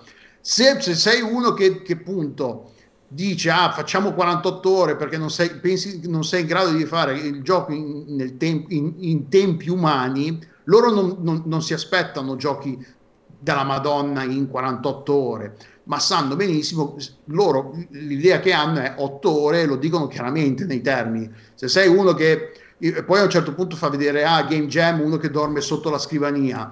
Non, non è perché stiamo, ah, guarda la dedizione alla Game Jam, no, lo stiamo prendendo per il culo, non dovresti mai fare una cosa del genere. Questo è per divertirti, è una cosa per divertirti, magari anche magari per beneficenza, non ti devi ammazzare per una roba che dovrebbe essere un, un divertimento. E poi cos'altro? Uh, basta direi. Però sì, fondamentalmente il crunch fa male, il crunch non serve a niente, smettete di far fare crunch alla gente perché non porta veramente a nulla. E il rischio è che anche che, che, che rallenti il, il, progresso di lavoro invece che, che portarlo avanti più di quanto, di, di quanto ci, si aspetti, ci si aspetti. No, infatti, infatti. Va bene. Uh sei in fuga Antonio o proseguiamo? Qual è la prossima scaletta? Unpacking. Dai, io non questa la sento, poi vado. Va bene. Allora, ehm, Unpacking le, ho visto, diciamo, era una cosa dedicata nello specifico all'audio di Unpacking, che è peraltro una delle cose di cui si è parlato molto all'epoca, è diventato, è diventato virale l'audio di, l'audio di Unpacking se vogliamo. E, e, a parlarne c'era Jeff Van Dyke che appunto si è, si, è, occupato di quell'aspetto del gioco. Lui fa il compositore, sound designer, lavora fin dai primi anni 90, era tipo sul primo FIFA, il, il primo Need for Speed, eh, ha lavorato in Creative Assembly su, sui Total War, su Alien Isolation. Alien Isolation è l'ultimo gioco AAA che ha fatto e dice poi sono passato agli indie e non sono più tornato indietro perché il corporate mi aveva rotto i coglioni. Sto, come dire, parafrasando. E Unpacking ha spiegato nasce come l'idea arriva quando due membri del team che poi l'ha sviluppato si sono innamorati, sono andati a vivere assieme e il gioco è nato letteralmente da lui che spacchettava la sua roba in casa di lei. Cioè, l'idea è venuta, è, è venuta, lì. Tra l'altro loro due non erano presenti al talk in cui ha parlato di queste cose perché la sera prima c'erano stati gli award, i premi della GDC e si erano sbronzati. Eh... Fantastico, e non per i crunch. Sì. No, esatto. sbronzati davvero. Credo che, anzi, sicuramente eh, avessero vinto proprio il premio per il suono al, ai game developer ehm, ai Choice Award o all'Independent Game Festival. Poi adesso non mi ricordo, avevano svariate nomination con Unpacking, non mi ricordo effettivamente cosa abbiano vinto e, e, e cosa no, però cioè adesso a questo punto, visto che ho aperto il sito, l'Independent Game Festival han, erano, avevano nomination in qualsiasi cosa, eh, però hanno, quindi hanno vinto proprio i Game Developer Choice Award, secondo te? Aiutami. Sto cercando, sto, sto disperatamente cercando, ma il, il, sito della GDC non è, non è, non è banalissimo da... No, no, ma secondo me hanno vinto per, uh, per l'audio. Sì, Unpack- Unpacking ha vinto il miglior audio nel, nel 2021 ai Game Developer Choice Award, ok. E niente, il talk era su cosa? Sul suono ha parlato proprio del fatto che dopo il lancio del gioco sono partiti una serie di, di tweet eh, che sono diventati virali. Uno in particolare di tale Francesco Del Pia faceva, ha fatto questo video in cui faceva vedere che un singolo oggetto preso e appoggiato su varie superfici faceva suoni sempre diversi. Ma tipo su vari punti del pavimento faceva suoni diversi, su mobili e punti diversi dei mobili, eh, punti diversi del divano, della tv, di quel che l'è. E questo video ha fatto milione abbondante di visualizzazioni e in presente si è iniziato a parlare dappertutto di questa cosa, scambiando membri del team di sviluppo su Twitter hanno detto abbiamo fatto 14.000 file audio, forse anche di più, eh? e, è uscito l'articolo su Polygon, insomma è diventata una roba molto chiacchierata il fatto che Unpacking, questo piccolo giochino con la grafica in pixel art eh, eh, in cui devi tirar fuori la roba dagli scatoloni, aveva una quantità di file audio mostruosa perché ogni singolo oggetto aveva suoni diversi. Eh, dice come è successa questa cosa? La, la, l'approccio all'audio di un gioco parte dal decidere uno stile, una visione di base. Il primo istinto, visto che il gioco aveva la grafica in pixel, era di usare la chiptune.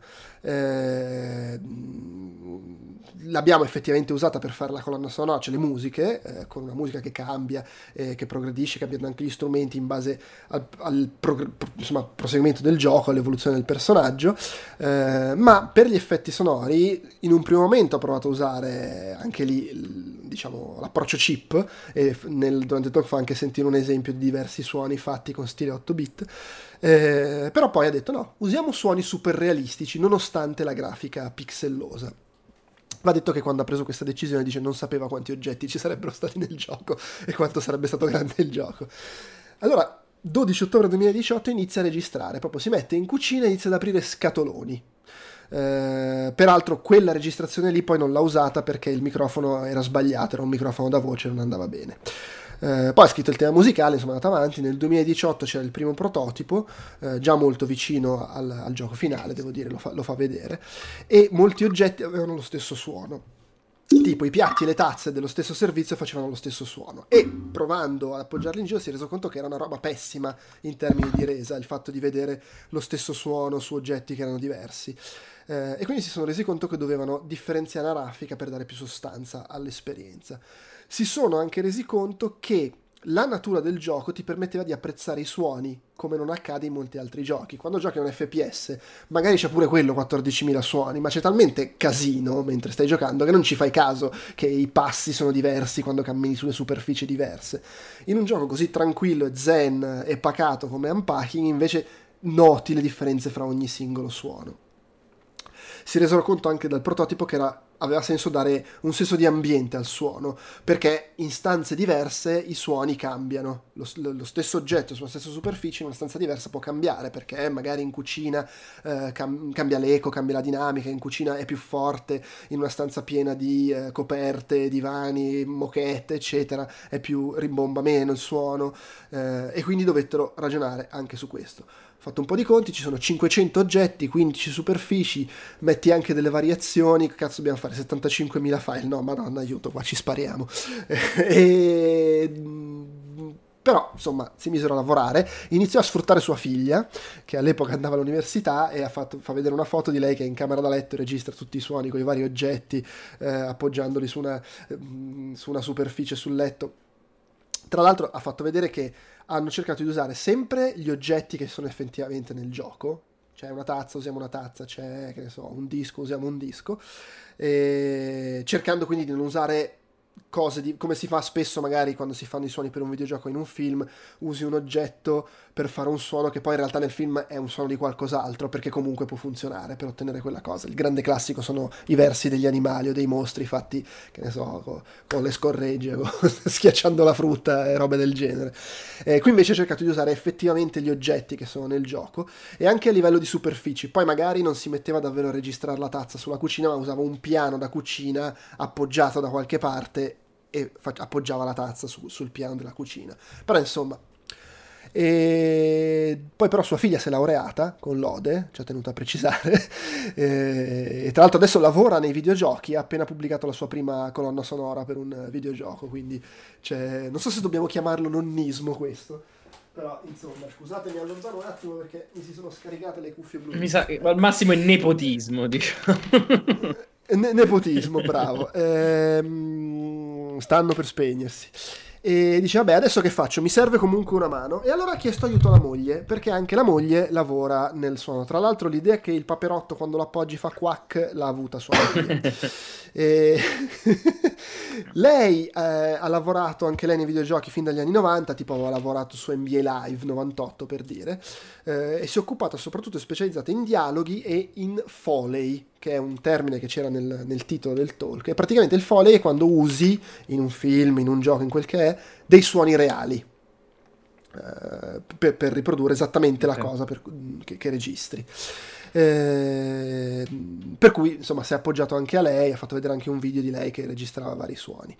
Poi hanno dovuto ragionare su come, cioè quando, nel momento in cui hai 14.000 file devi anche ragionare dal punto di vista gestionale, come rinominare, modificare i file per non doverlo fare a mano perché sennò non finivano più, hanno cercato di automatizzare, hanno cercato di, di evitare manipolazioni del, del suono che fossero irreversibili perché non sapevano di preciso cosa gli poteva servire e quindi non volevano non poter ritornare indietro e aver rovinato una registrazione.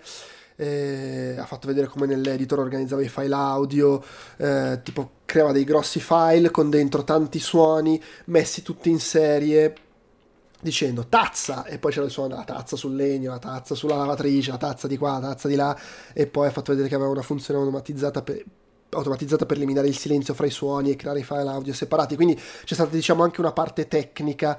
Eh... Infatti, c'ho l'appunto, dice. E poi fa una serie di cose che non saprei bene raccontare anche perché per metà non le ho capite, ma se lavorate con l'audio e capite l'inglese guardate il video, sta su YouTube. Mi ricorda quando abbiamo fatto l'anno scorso quello su... cos'era? Su cyberpunk che fanno eh, anche ah, quando sì. vanno nelle parti tecniche dici sì ok va bene eh vabbè sì per forza no e, e ecco una cosa interessante è che ha dovuto fare anche i, i suoni di diversi per quando appoggi e per quando raccogli gli oggetti. C'era anche questa cosa di tenere conto. Quindi veramente un sacco di cose diverse. E molti oggetti avevano suoni simili e anche quella è stata un'occasione per risparmiare tempo e lavoro, nel senso che hanno registrato in alcuni casi dei materiali generici, tipo che ne so, plastica per diversi oggetti di plastica che potevano avere lo stesso suono perché effettivamente risultava lo stesso suono quando lo registravi. Hanno, si sono resi conto che quando si toccano due materiali vince quello più soffice, diventa il suono predominante. Per esempio, una tazza di metallo e una tazza di legno, quando le appoggi sul tavolo fanno suoni diversi, ma se le appoggi sul letto fanno lo stesso suono quindi non serve registrare due suoni separati. eh, per oggetti che, avevano, che, hanno molta personalità li flaggavano. Ma che rumore fa una tazza sul letto? Aspetta, ecco, ti ho perso, mi si è spenta la cuffia. Fa tipo puff, no? Puff. Ok, dimmi, dimmi. Ma che rumore fa una tazza sul letto? Eh, pum, puff, puff, un rumorino molto leggero. Okay. Lo pompi per farlo Sai cosa? Se il, letto, ah, okay. se il, letto, è fatto bene, fa più rumore che se il letto non ah, l'hai dici, rifatto. Sì. Secondo me c'è anche quello. E, ehm, no, poi ecco, no, una, un'altra cosa interessante. Eh, gli oggetti, dicevo, gli oggetti che avevano molta personalità, mi viene da pensare magari il GameCube, erano indicati come hero e eh, gli davano eh, dei suoni unici solo per loro, anche se magari di suo l'oggetto di plastica poteva fare lo stesso suono di qualcos'altro, gli facevano un suono particolare perché era un oggetto che probabilmente alla gente sarebbe piaciuto particolarmente, aveva senso dargli un suono suo, per esempio la vapera che fa quack.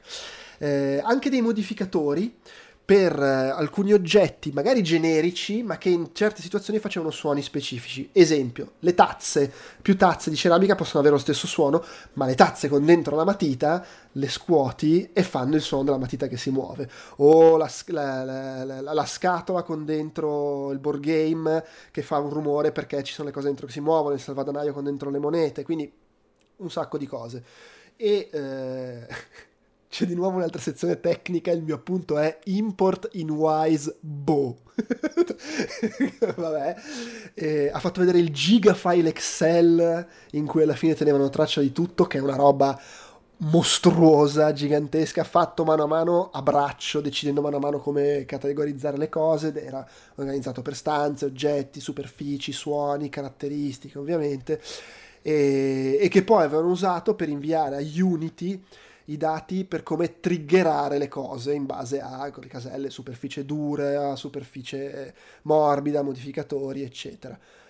Per cui in sostanza hanno registrato una quantità immonda di suoni, sono riusciti a ridurre comunque un po' la quantità di suoni usando vari espedienti tipo appunto superfici generiche, soffici, eccetera. Eh, è stato comunque un lavoro fighissimo lavorare con la famiglia, co- eh, eh, tutti assieme, vincere il premio della GDC per l'audio e poi appunto sbronzarsi i due la sera prima. Eh, e dice tra l'altro è da quando ci siamo sposati che lavoro con mia moglie, incredibilmente non abbiamo divorziato, se funziona è figo. E E, e niente, ma sostanzialmente tutto qua. È una cosa carina, sfiziosa. Unpacking è uno dei giochi per cui c'erano parecchi talk alla GDC dell'anno scorso, infatti vorrei recuperarne altri. A sto giro ho scelto di guardare questo. Anche, anche stesso discorso per Deathloop, ne, ne, parlo solo di uno, però ne hanno fatti veramente una valanga, ce ne sono un po' che vorrei provare ad ascoltare. Intanto un saluto ad Alex Calopsia, che, è, che il Camilleri si è manifestato in, in chat. Ciao Alex. Adesso Delu tu vuoi parlare di rappresentazione non binaria, rispettosa e localizzazione. Però io vi saluto. Ok. se, se no faccio come la gente sbronza per il crunch che stanotte ho dormito. Mi sembra ah. giusto. Mi sembra giusto. vi voglio bene, grazie. Ciao Antonio. Ciao, ci vediamo. Ok. Vai, ci mancano gli ultimi due talk. Vai. Allora, il talk l'ha dato Benjamin Williams Williams, che è Senior Product Manager di Microsoft. Mm. E, e in, parte subito con una domanda che è una di quelle domande che, che sembra una cazzata, poi ci pensi ed effettivamente una domanda di quelle pregne, cariche. E lui, la domanda è: quando era stata la prima volta che vi siete sentiti rappresentati in un videogioco? E non so per te, però per me non c'è un, un, un momento del genere, perché noi, noi maschi, uomini, maschi, bianchi, eterosessuali, no, ci siamo sempre stati rappresentati, siamo ah, sempre beh, meno, rappresentati. Sì. Quindi non c'è il momento in cui ti accorgi di essere rappresentato, cresci rappresentato e quindi sì, ok. Per le minoranze invece sta cosa è sempre c'è, un, c'è sempre un momento, ah, ah, eh, mi, ricordo, mi ricordo, facciamo un attimo l'excursus è quando ti ricordi, vabbè, ovviamente ehm, Fury Road, Furiosa, donna con un braccio meccanico, comunque con eh, braccio prostetico e tutto il resto.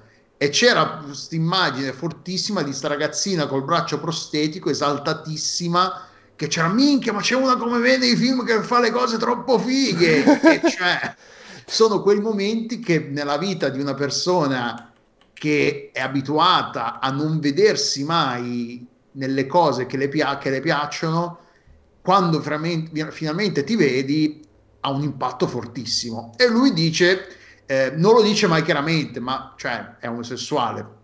Quindi dice, quando è, per lui il momento è stato in Dragon Age, oh, Dragon Age Origins, il primo della serie di, della serie di giochi ruolo di Bioware, e lui dice: al, al gioco mi era piaciuto un sacco, soprattutto perché c'era una, una delle attrici che do, eh, doppiava. Al, da, ha detto il nome delle, della doppiatrice. Non so quale delle due doppiava, dei due pro, personaggi, però dice: Lei è troppo brava, quindi qualsiasi cosa in cui, in cui lei appare, Kate Mulgrew, mi sembra che si chiami qualcosa del genere. Ah, Kate Mulgrew. Mulgrew.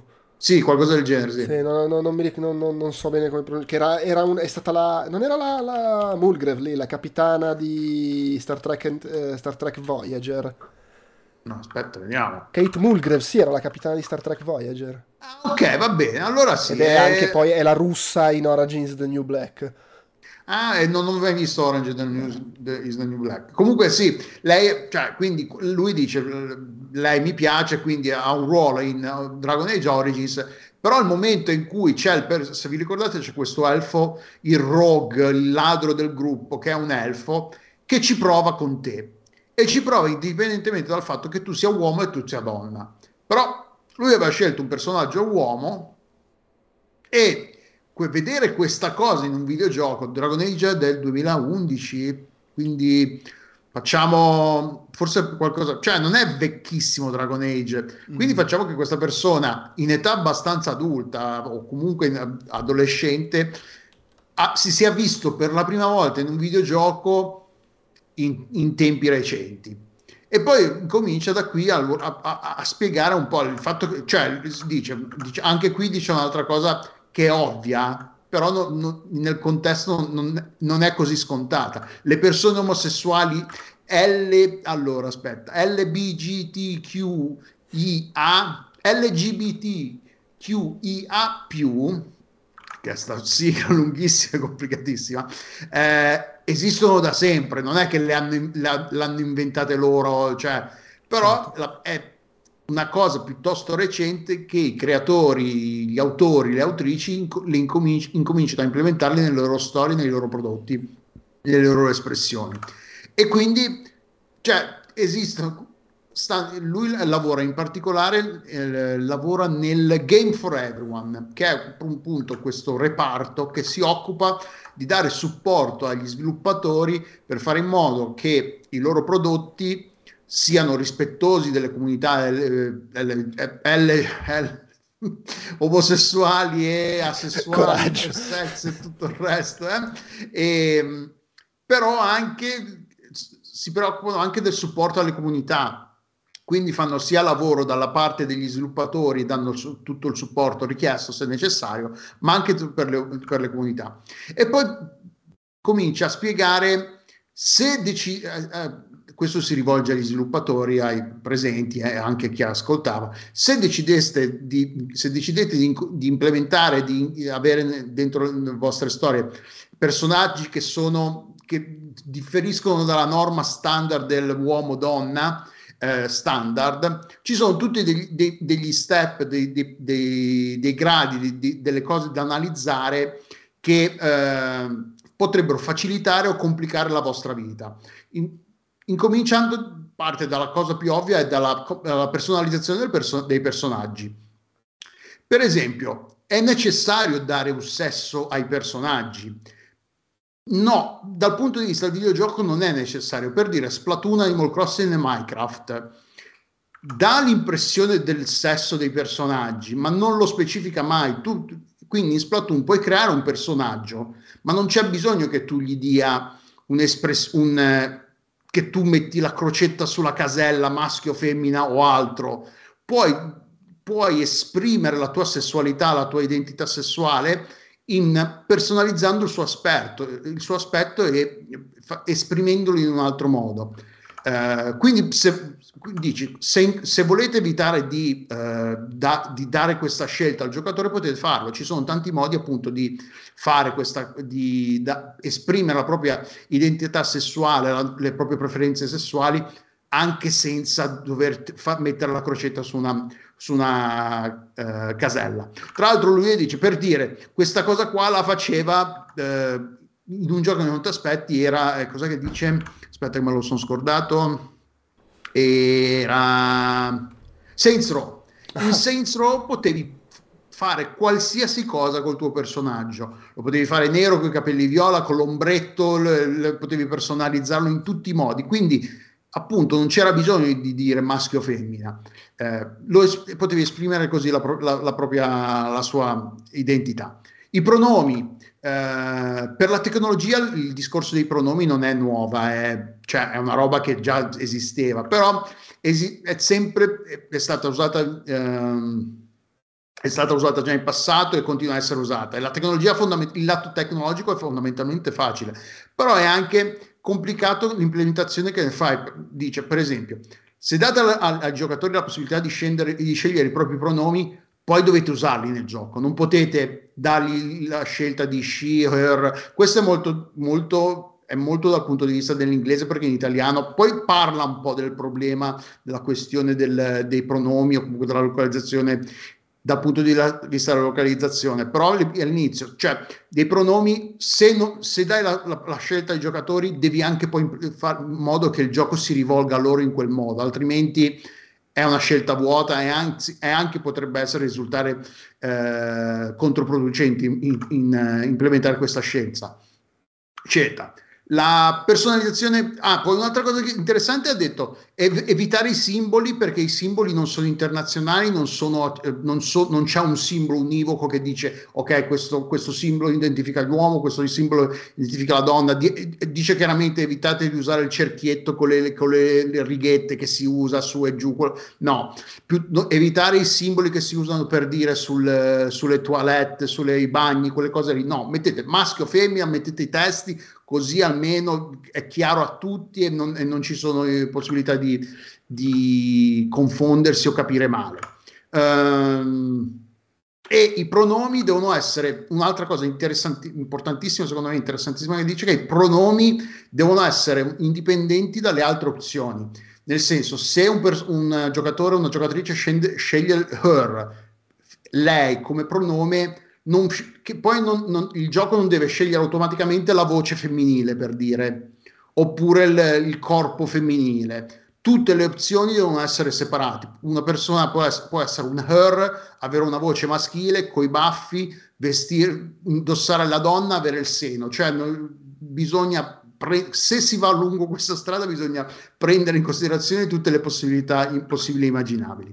Poi a proposito dei corpi, dice che i corpi appunto è dal punto di vista riconosce che questa parte dal punto di vista tecnologico è forse la parte più complicata perché devi metterci poligoni, devi metterci tutti i tool che ti permettono di aumentare l'altezza, abbassare l'altezza, muscolatura, quanto deve essere tutti i poligoni, cioè se dai questa possibilità è effettivamente una cosa eh, compli- può essere potenzialmente complicata, però anche qui non è necessario avere dei corpi che sono, lui dice hypergender, che sono eh, che non è che è ipersessualizzati, ma non nel senso sessuale, nel senso che, che devono generare eh, attrazione sessuale, ma che hanno una forte identità sessuale.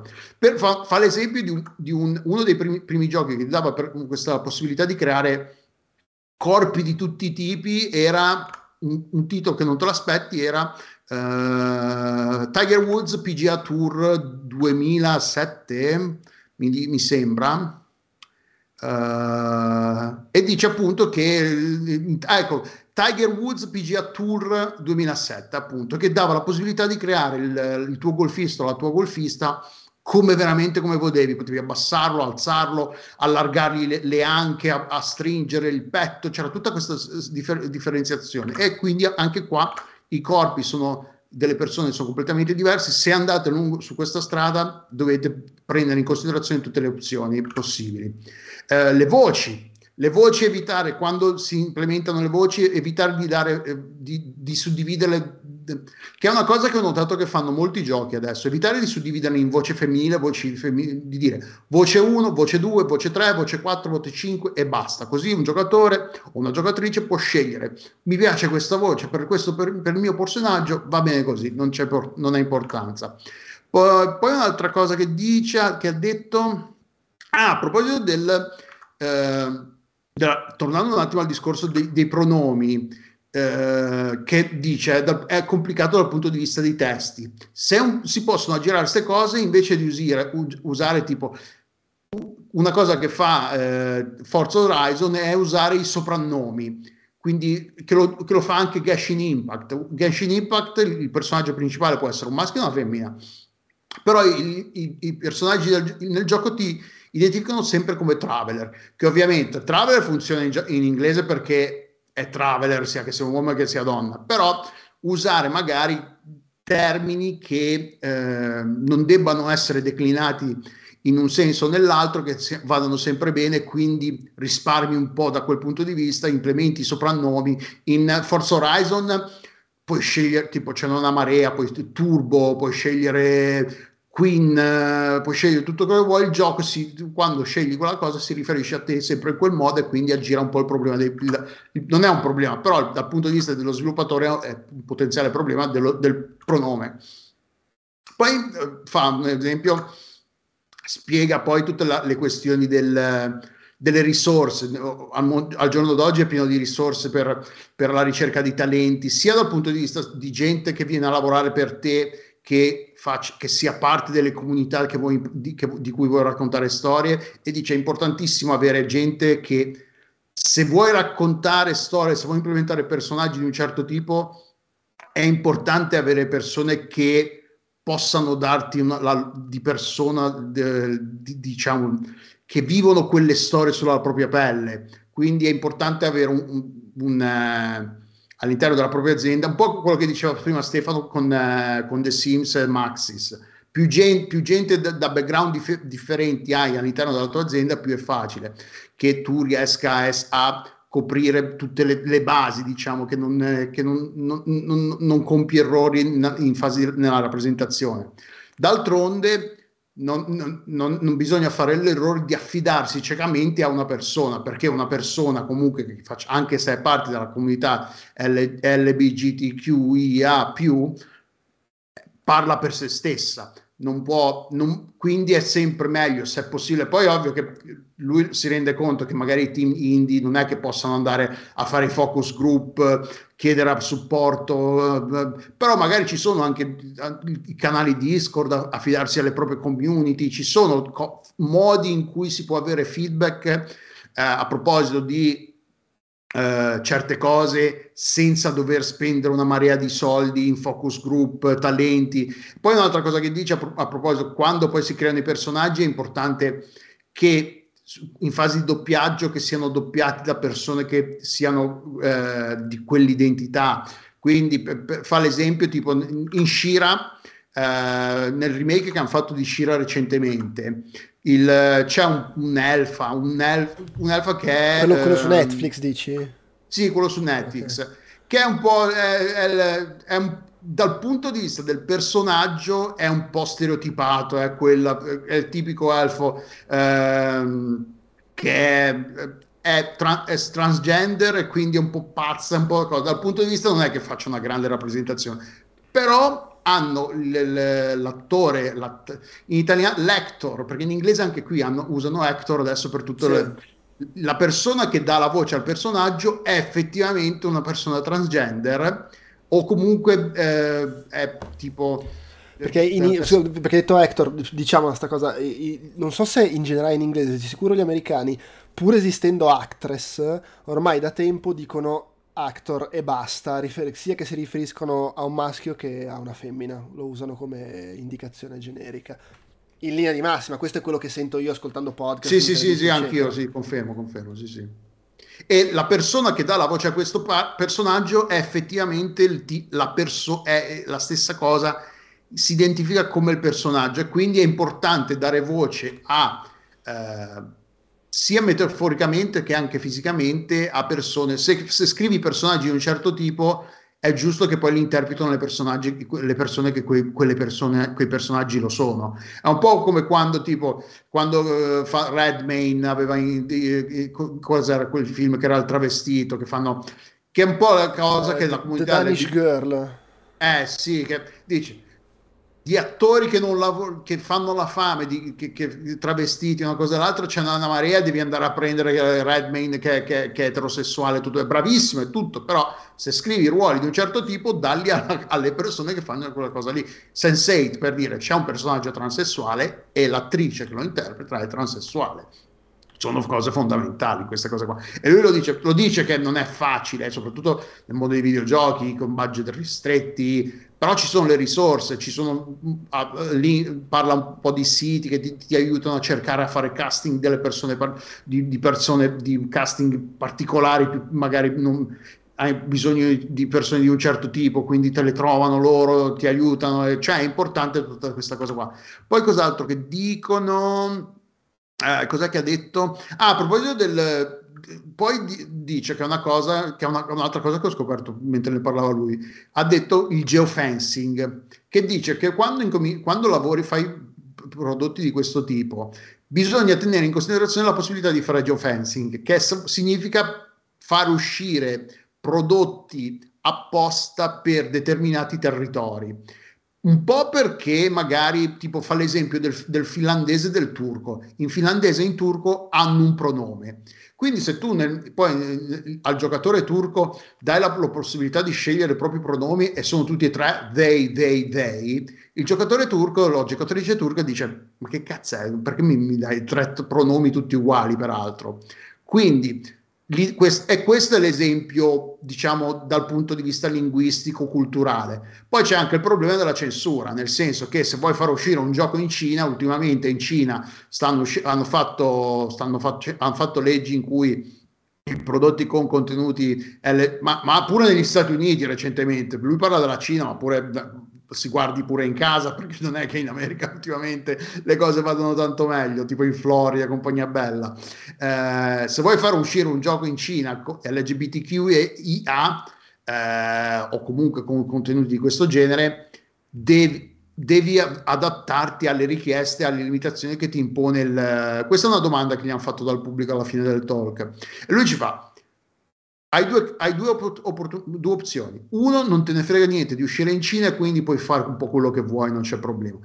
Ma se invece vuoi fare uscire il gioco in Cina, oh, ti devi adattare a quello, perché fa l'esempio, se non sbaglio in Corea è uscito un gioco che hanno fatto un evento tipo in cui c'era la distribuzione delle, delle mh, bandierine del, del Pride e tutte queste cose qua collegate al Pride, al, al Pride Month, se non sbaglio e in, uh, in, Corea l'evento, queste cose qua erano diventate tipo la festa della, delle, delle, bandiere arcobaleno, una cosa del genere, generica, senza riferimenti, riferimenti precisi al, al, discorso Pride. E lui ci fa, eh, purtroppo viviamo in un mondo che ancora è così. Lavorate, cercate, quando si, lav- si implementano, si creano prodotti di questo genere, personaggi di questo genere, eventi di questo genere, elementi nel gioco di questo genere, bisogna essere pronti a scendere a compromessi su alcune cose e se ti cambiano da bandiera Pride a bandiera arcobaleno è la cosa forse meno peggiore che ti può succedere in, nel mondo attuale forse. Però dice ci sono di questi problemi quindi il geofencing appunto in questo caso ti può aiutare perché non, no, non, hai bisogno che tutto il gioco in tutto il mondo abbia le bandiere arcobaleno, fai la versione specifica per il mercato coreano per dire, e quindi c'è questo, questa limitazione, questo cambiamento, ce l'hai solo lì. Eh, poi cos'altro dice l'interessante? E poi a un certo punto eh, i pronomi, a, sempre a, a, proposito dei pronomi, dice: I pronomi sono complicati, ma in inglese e altri linguaggi è piuttosto facile, nel senso che però ci sono m- molti linguaggi, soprattutto eh, eh, nelle lingue tipo l'italiano, il tedesco. Non esi- sono lingu- lingue in inglese, lui ha detto heavily gendered, che quindi come si traduce in italiano? Come, pesantemente in cui è, è impossibile pesantemente caratterizzata per uh, il genere. Sì, fondamentalmente in italiano non puoi non dare un genere a, qualsia, a, qual- eh sì, a qualsiasi cosa. non esiste il genere neutro. E abbiamo, quindi... abbiamo dei termini che valgono per entrambi i generi, ma che però poi sono termini maschili o femminili. Sì, puoi fare finta. E lui a un certo e lì dice: eh, lì ti devi arrangiare con, i traduttori, con scrive, eh, trovare su- soluzioni Eh, creative. giri di parole. Sì, oppure lo dice, oppure in alcuni casi dice magari fai il, il gioco si rivolge al giocatore sempre con un cambiando il genere ogni volta, casuale. Cioè, perché tanto non esiste una ser- eh, tipo mi ricordo che eh, Fabio Bortolotti aveva usato la, la schwa Sì. per, eh, in un gioco che aveva localizzato. però quello, quello lo puoi fare, secondo me, con alcuni... in cioè, tipo- Volong mi ha detto Francesco che c'è la schwa. Eh, allora, il secondo... quello è interessante perché il gioco su cui l'aveva fatto Fabio era comunque un gioco indie che aveva un certo tipo di estetica, di ambientazione, cioè era... era E il personaggio principale, se non mi sbaglio, era non binario, tra l'altro. Sì, cioè era un gioco che comunque and- era molto, eh, diciamo, anche incentrato, se non necessariamente la storia, però comunque ci teniamo molto a questi temi e secondo me lì eh, era anche più, tra virgolette, accettabile da, da- da- da un certo tipo di pubblico. È chiaro che se lo, la infi- infili la joie, che ne so, in Assassin's Creed rischi... In Volong però non ce l'ha messa. Eh no, stavo dicendo, rischi un attimino di più che sia problematica. Wolong è un bel passo, perché comunque è un gioco abbastanza grosso per averla dentro. Non so se perché l'altro ieri sera o ieri sera stavano cercando di giocare online, mi ha c'è un'opzione che ti dice recluta alleati. Mm. In inglese è recluta allies, in italiano è re- recluta con la, con la schwa finale. Mhm. Però non so come sia implementato nel resto dei dialoghi e tutto il resto. No, no, ma sa- dovrebbe esserci proprio in generale. Insomma, è comunque un gioco di, di, di Koei-Tech. Vabbè, ok, non è un gioco di Sony, però è un gioco abbastanza grosso. Credo Sì, sia il gioco abbastanza più grosso. grosso in cui si è vista una, cosa, una scelta del genere nella localizzazione. E poi sì, dice appunto, tornando al discorso, magari di usare i soprannomi. Scusa, no, o- volevo solo aggiungere una cosa su Wolong. Sarei curioso perché nel gioco di cui parlava Fabio, di cui purtroppo non mi viene in mente il titolo, comunque Eh, era quel gioco di taxi del futuro, tipo. Sì, esatto. sì. E lì credo che arrivasse proprio la richiesta specifica dal- dallo studio. Immagino che anche nel caso di Wolong sia stata Tecmo Koei a chiedere di fare questa O scelta magari della tra- il- chi si è occupato della localizzazione ha fatto presente questo problema e ha detto noi pensavamo di usare questa soluzione, Sì, però va bene, senso- loro gli hanno detto sì. Non è una cosa che immagino tu traduttore puoi deci- ancora puoi decidere di fare di tua iniziativa, devi comunque deve Sì, esserci dire- l'approvazione, sì, no, soprattutto su un gioco assolutamente così no. grosso ci deve essere l'approvazione di- dell'azienda, quindi vabbè, interessante che, che sia stata presa questa scelta, perché comunque l'Italia, è- sì, poi vale sempre il discorso della bolla, nel senso che eh, se tu guardi sui social o sui quattro articoli polemici è pieno di gente che eh, ragazzi, sta Non si può la dire più niente." l'italiano è una lingua millenaria, non possiamo introdurre ste cazzate. E poi magari invece la maggior parte della gente non gli frega un cazzo e gli va benissimo trovarci. Non lo so, non ne ho idea. O magari invece la maggior parte della gente non piace. Boh. Ah, tra l'altro, a proposito di questo, la- poi il talk si chiude dicendo, cioè che è- anche se comunque state imparando, vi, vi documentate su queste- tutte queste questioni, queste faccende e, cer- e fate il gioco più quello che vi sembra la soluzione migliore e poi magari risulta che non è veramente così, non preoccupatevi perché comunque è un campo, la nostra, la- lui dice, la, la nostra comunità è sempre in, in continuo cambiamento, in costante eh, flusso di cambiamento, non, non si ferma mai. Dice eh, ai membri della nostra comunità piace cambiare i, i pronomi regolarmente, cioè non è che è un problema, al- per alc- eh, fa parte della propria identità, però appunto eh, cambia continuamente la cosa, è un, è un mondo che non è, è una, diciamo, una disciplina tra virgolette relativamente nuova, quindi si sta impa- stanno imparando chi, chi ne fa parte, ne sta imparando anche tutte le persone che, hanno a che, che hanno a che farci per lavoro e, no- e non. Quindi cioè, non, eh, non ci sono testi a, cu- a cui fare riferimento, a dire ok, questa cosa si fa così perché è, è stata sempre fatta così. La gente si, si- si inventa soluzioni, qualcuna, qualcuna viene adottata da un po' più di persone, altre invece sono soluzioni estemporanee che finiscono solo in un gioco e poi non vengono più utilizzate. E quindi sì, è- lo dice anche lui. L'importante è provarci, fondamentalmente il messaggio che mi è sembrato cogliere dalla fine del, del, del, talk, di non farsi prendere dallo sconforto se non esiste una soluzione semplice, eh, però è, il fatto solo di provarci è, va, ne vale la pena perché comunque ci sono tantissime persone. Poi a un certo punto, verso l'inizio fa un, un tipo, nel 2020 negli Stati Uniti e nel, nel Regno Unito circa il 10% di tutti i giocatori si è identificato come parte della comunità LGBTQIA+. Eh, in particolare i Gen Z, gen, generazioni Z che, che, anni, che anni hanno? Sono, sono, giovani, facciamo che sono giovani. Sì, ma ormai neanche più troppo giovani, sai. Eh? la gen- perché la, e in particolare la generazione Z allora, fa so, molto... Ah, i Gen Z sarebbero gli zoomer, Mm-hmm. Sono dopo i millennial e prima della generazione alfa. sono... Ah, la generazione alfa non sapevo manco che esistesse ancora. Sono in pratica quelli eh, nati fra la fine dei 90 e il, l'inizio dei 10, degli anni 10. Quindi tra, tra i 40 e i 20 anni circa. Eh, no, tra, no, meno, meno. Fra 90, i, no, tra i 30 e qualcosa e, i, e i 10. Tra, e tra, tra, i 30 e i 20 anni, diciamo, a grandi, a grandi linee. E sono e spesso que- figli di quelli della generazione X. Quindi noi invece siamo figli della, dei boomer, il, la, la, nostra generazione. Comunque, eh, lui dice che appunto questi della generazione Z sono particolarmente sensibili a questi temi, ci fanno particolarmente caso e li considerano particolarmente importanti che siano trattati nella maniera, o quantomeno che, non, che, che, che i giochi che pongano, ci facciano caso, che ci siano opzioni di questo tipo nei giochi, non che facciano finta che le persone LGBTQIA non esistono e quindi ti dicono solo i personaggi sono questi, questo e quest'altro, li puoi creare in questo modo e non, non ci sono persona- fonti, perso- eh, opzioni di personalizzazione.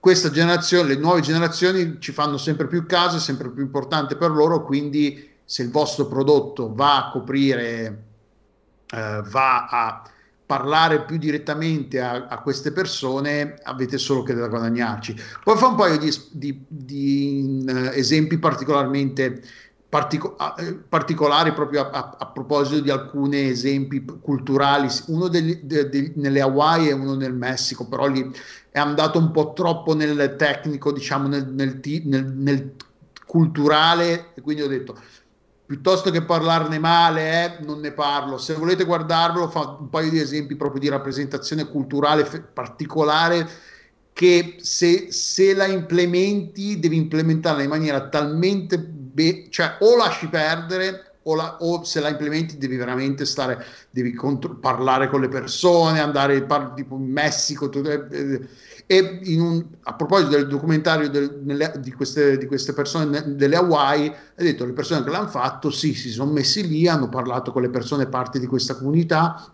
si sono documentati, hanno fatto in modo che tutto quello di, che fosse presente nel documentario rispecchiasse la realtà di queste persone, che non fosse rispettoso in, in nessuna maniera e in, nessuno, in nessun modo, diciamo perché poi fa anche nel momento in cui magari usi determinati termini Uh, de- determinati termini senza poi dare il contesto giusto, rischi di, di fare appropriazione culturale che cioè stai, fa- stai, facendo una cosa bella da un lato, però ne fai, fai, ne fai una zozzeria un po' dall'altro, quindi cioè, è un po' un controsenso. È un mondo difficile, come dicevamo, però cioè, è importante, se fai il passo di pensarci, è, è già un bel passo comunque. Il fatto di anni fa queste cose non venivano neanche prese in considerazione, ora maschio e femmina e, e via dicendo. Quindi il fatto, tutte queste opzioni, tra l'altro non ci pensi, questa cosa che se dai l'opzione della voce deve essere so, separata da tutte le altre, quindi puoi personalizzare tutti i livelli del, del personaggio, tutte le, le espressioni del personaggio No, è un, è un talk breve perché, però è interessante appunto poi lavorando alla localizzazione sono cose che, a cui pensi abbastanza regolarmente nel, quando ci lavori. Quindi vedere che è un, non è un problema che ti, ti poni solo tu, è confortante, diciamo. Sì, segnalo una cosa detta in chat da Alex che dice: Sembra una cazzata assurda, ma quando da ragazzino in Soul Calibur, nella biografia di Voldo, diceva che è nato a Palermo, eh, è una cosa completamente fuori di testa che eh, ha dato a me talmente tanta gioia da ragazzino sentendomi rappresentato, certo da un combattente bondage, ma ok. Eh, pensa alle vere minoranze, eh, poco mai rappresentate, quando vedono anche solo un accenno, quanto gli fa piacere. E... Dice eh, Alex in Svezia nel 2010 hanno abbracciato il pronome neutro hen invece che on femminile an maschile viene usato e non lo era prima e il cambiamento di sta roba era fattibile. Però esisteva il concetto di neutro nella lingua perché il problema poi è anche quello, mi chiedo, nel senso noi possiamo anche inventarci un pronome neutro, però non abbiamo il concetto di neutro in, in visione ampia nella lingua italiana. Non ho la minima idea se in svedese ce l'avessero o meno. Uh, magari sì. È anche diverso magari come funziona la lingua, se è più modulare, se si tratta solo di aggiungere, spostare, cioè non lo so, è un casino. Poi che se le cose si Sì, vogliono... perché poi tipo in italiano non è che usi la, la schwa e risolvi tutto, è un casino comunque. No, è chiaro, perché... sì, sì. Eh.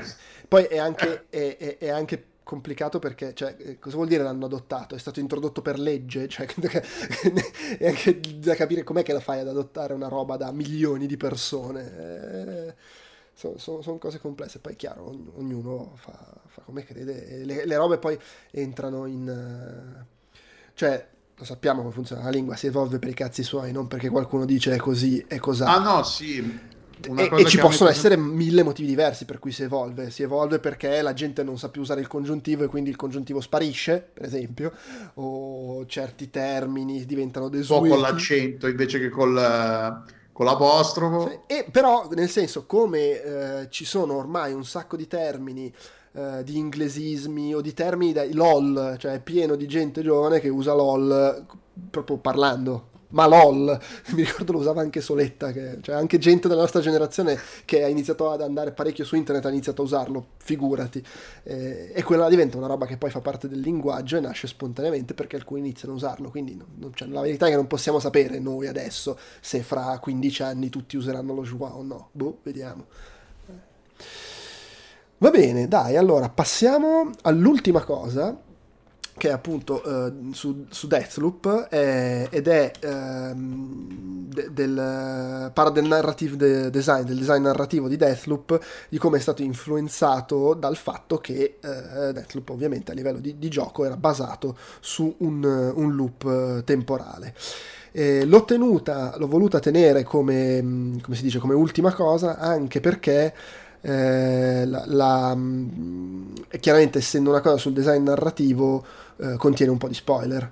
Eh, quindi chi magari ci ascolta, tu ci hai giocato a Deathloop, chi ci ascolta non ci avesse giocato e non volesse spoiler, smetta di ascoltarci. Se non ve ne frega niente degli spoiler, ascoltateci perché secondo me è interessante le, le cose che dice Pavel Krunk, che lui faceva il traduttore, l'interprete, poi nel 2013 è entrato nello sviluppo di videogiochi, ha fatto game design, produzione, appunto adesso fa il design, il narra- narrative designer, ha lavorato su Hard West, Phantom Doctrine e Deathloop. E... West è uscito da poco, tra l'altro, se non ricordo male. Uh, no, adesso da poco è uscito un altro, un altro, no, un altro West. Uh, sì. non, non, so se, non mi ricordo come si chiama, forse Weird West. eh, sì, a marzo è uscito Weird West. Non so se. Eh, Weird West.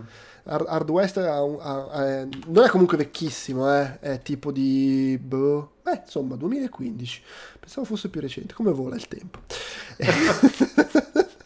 Comunque, dicevo, ehm, Deathloop, vabbè, se ci hai giocato lo sai, è basato su un loop temporale e, e, il gioco è diviso in... c'è una mappa divisa in quattro zone, ma ci sono anche quattro orari in cui puoi visitarle, quindi di fatto è come se ci fossero 16 zone, perché ogni zona cambia a seconda dell'orario, anche se in realtà ad essere Pignoli, eh, la, la, zona di Cars Bay a pranzo e di Freestand Rock a sera, di sera non ci puoi andare, quindi non sono 16 ma sono 14 le zone, se vogliamo ha una struttura narrativa, spiega che parte da un prologo eh, che fa diciamo da tutorial, poi c'è una specie di tour guidato che si sviluppa sulle varie mappe in modo lineare, costretto, devi seguirlo, eh, visitandole in momenti temporali specifici, e alla fine del tour puoi morire o finire il loop, eh, dopodiché il gioco si apre. Puoi scegliere quando riparti dalla mattina all'inizio del loop, puoi scegliere in quale delle quattro mappe andare eh, la mattina e, e, una volta che quindi già di base, eh, come si dice, una, prendi una decisione che chi ha, chi ha creato il gioco non, può, non, può, sapere tu dove deciderai di andare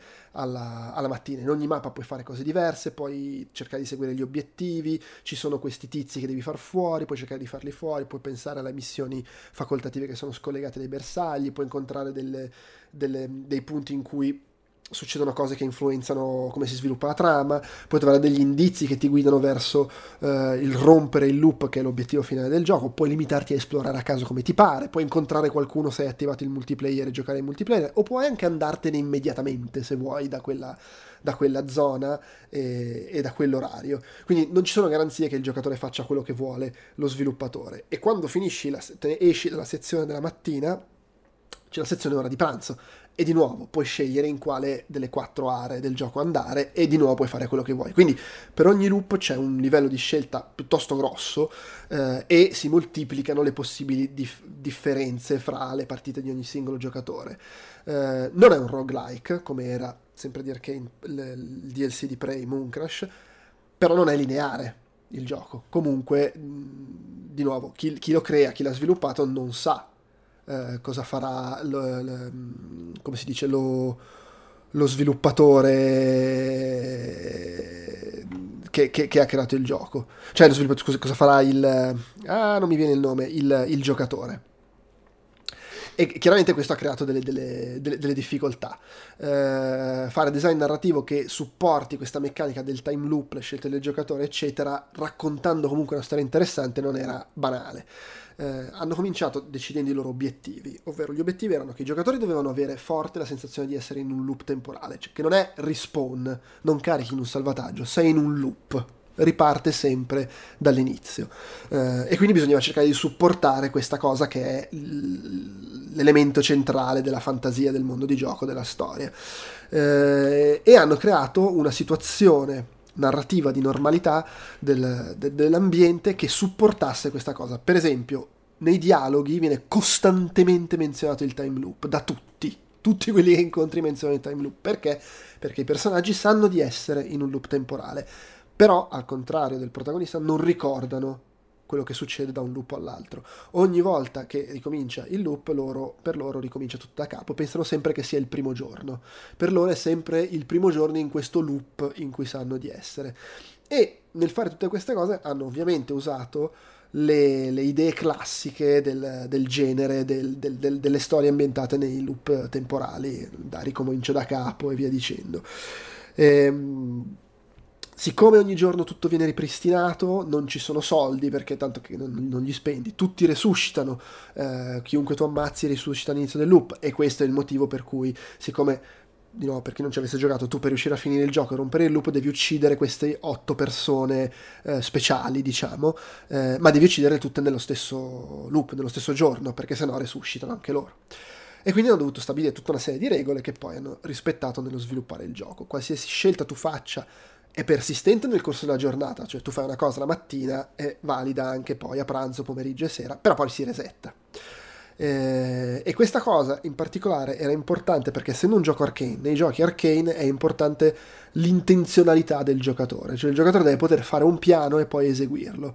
E questa cosa in realtà si sono resi conto che in un loop temporale funziona molto bene, perché tu a furia di rifare il loop inizi a padroneggiare bene gli ambienti attraverso la ripetizione e quindi puoi fare un piano sapendo che accadranno determinate cose e troverai determinate cose. In più è anche un modo per spendere un po' meno, perché essendoci un loop hai meno variazioni nei dialoghi, devi creare meno situazioni che reagiscono a quello che ha fatto il giocatore, perché i personaggi sono sempre quelli, fanno sempre le stesse cose ed è, ed è importante che sia così perché mantieni l'illusione del loop.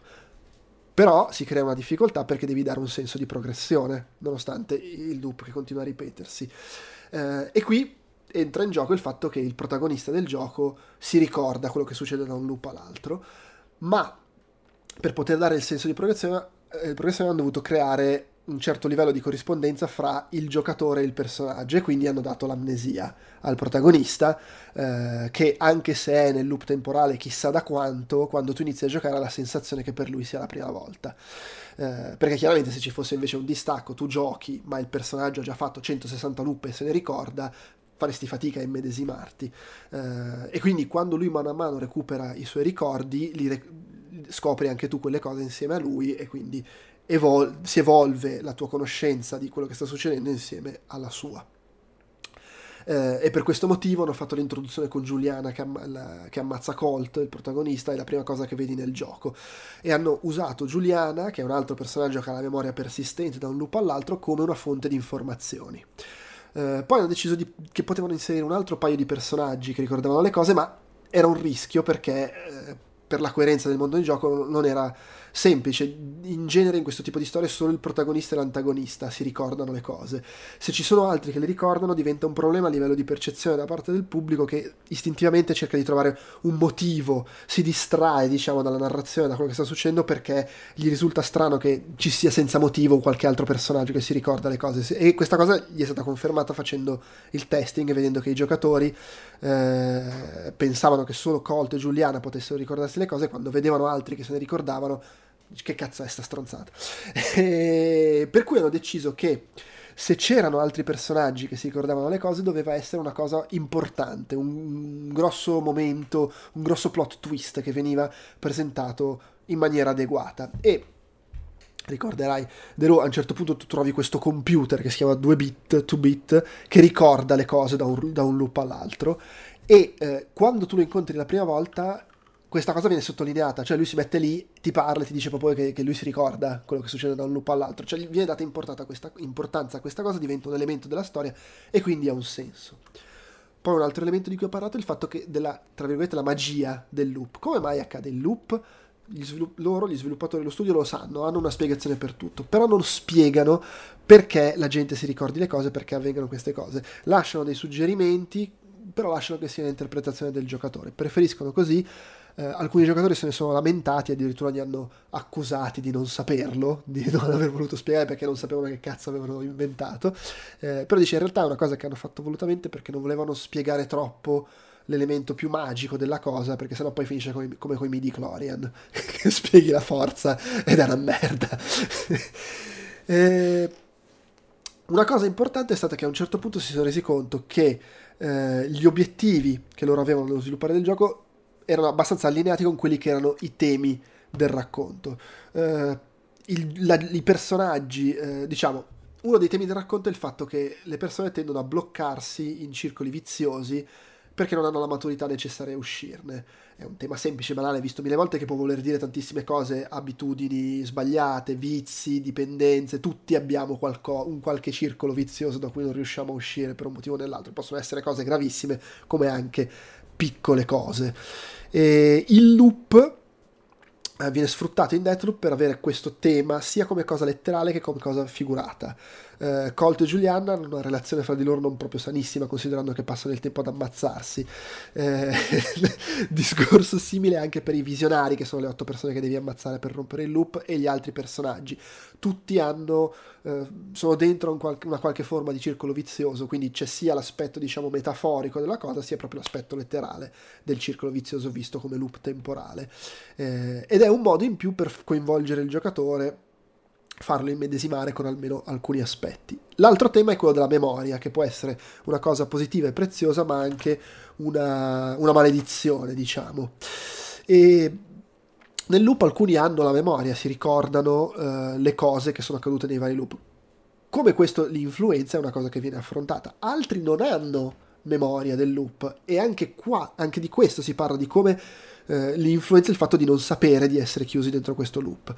Colt è particolare perché ha i ricordi però anche l'amnesia, quindi sta un po' a metà e, e questo appunto da, aiuta, come dicevo prima, a dare un senso di progressione aggiungendo mano a mano i ricordi e sovrapponendo quelli del giocatore a quelli di Colt.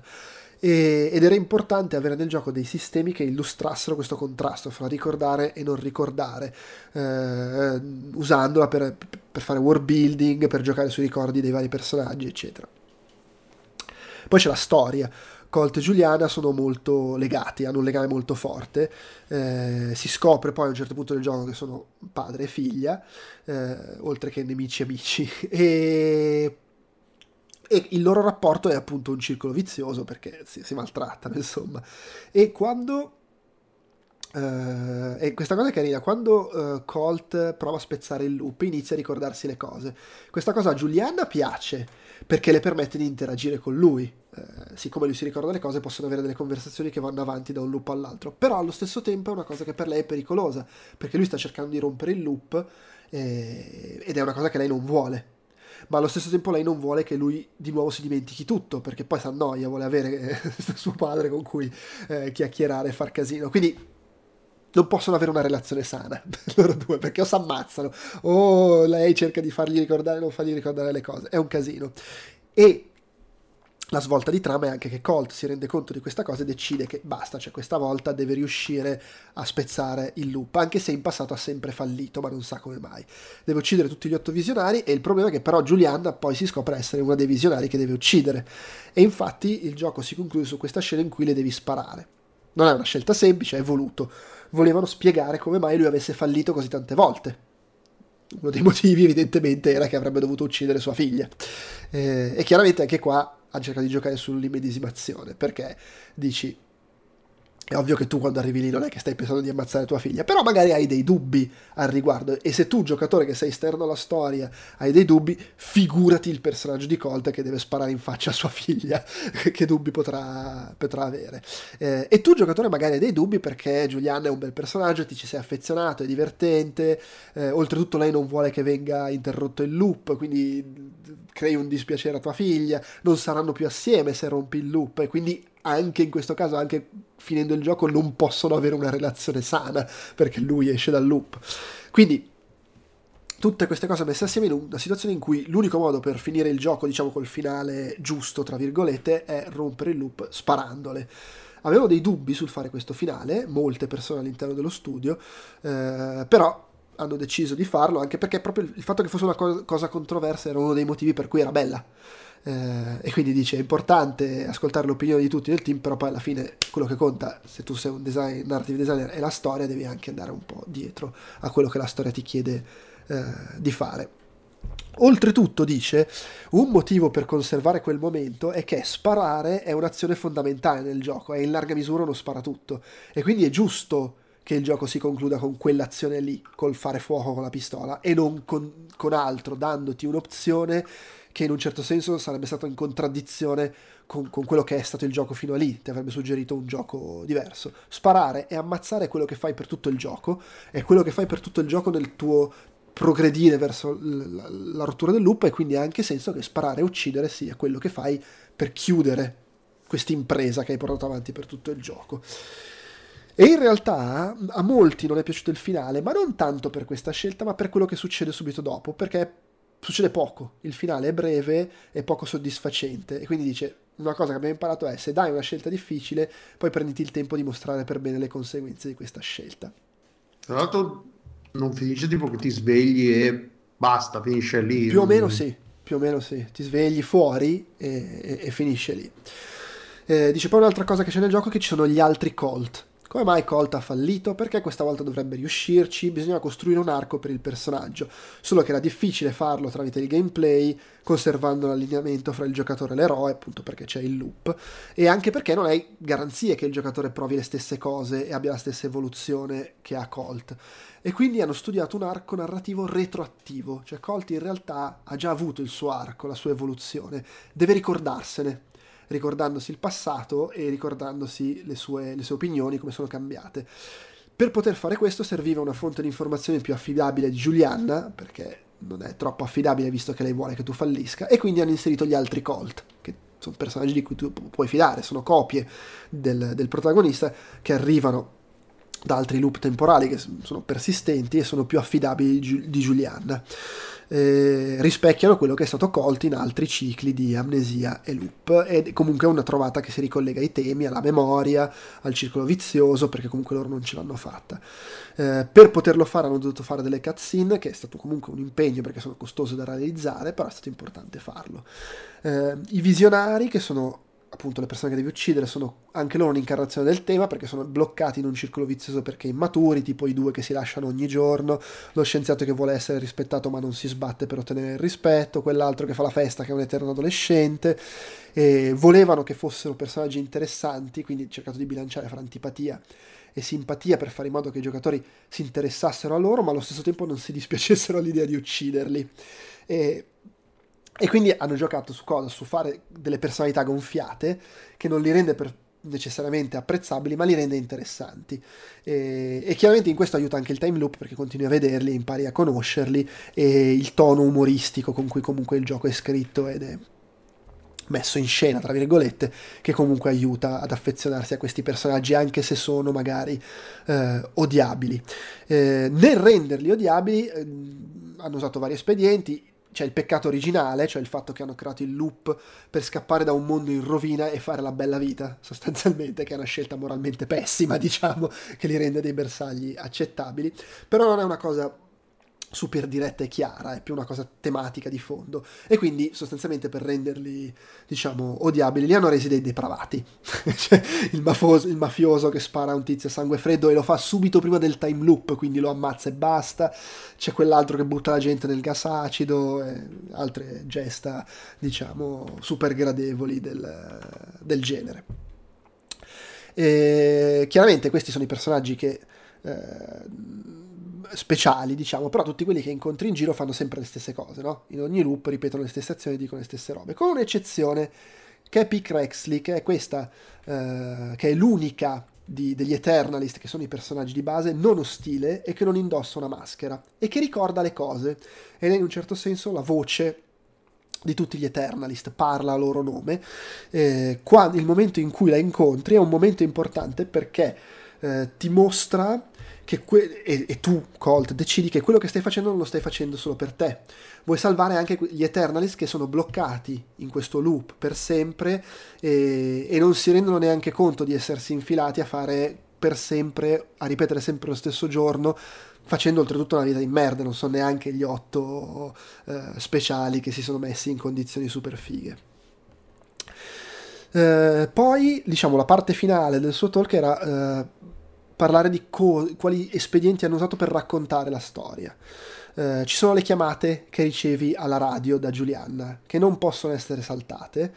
Eh, è difficile ignorarle anche perché le ricevi quando non sta succedendo nulla di significativo eh, e le hanno usate per comunicare cose importanti. All'inizio hanno, avevano pensato di farle modulari, eh, con pezzi di conversazione che si univano, però era troppo complicato e quindi hanno fatto diciamo dei dialoghi unici interi eh, dovevano non farli durante i combattimenti dovevano essere naturali eh, e dovevano essere basati sul fatto che sono fra due personaggi che hanno una memoria persistente quindi la cosa importante era che Giulianna in quei dialoghi reagisse a quello che tu avevi fatto e detto usando Colt eh, non doveva ripetersi ehm, quindi doveva tenere conto di tutta una serie di cose che mano a mano si sviluppavano, mano a mano che tu facevi loop e andavi avanti nel gioco. Quindi hanno fatto dialoghi brevi, stilizzati, divertenti.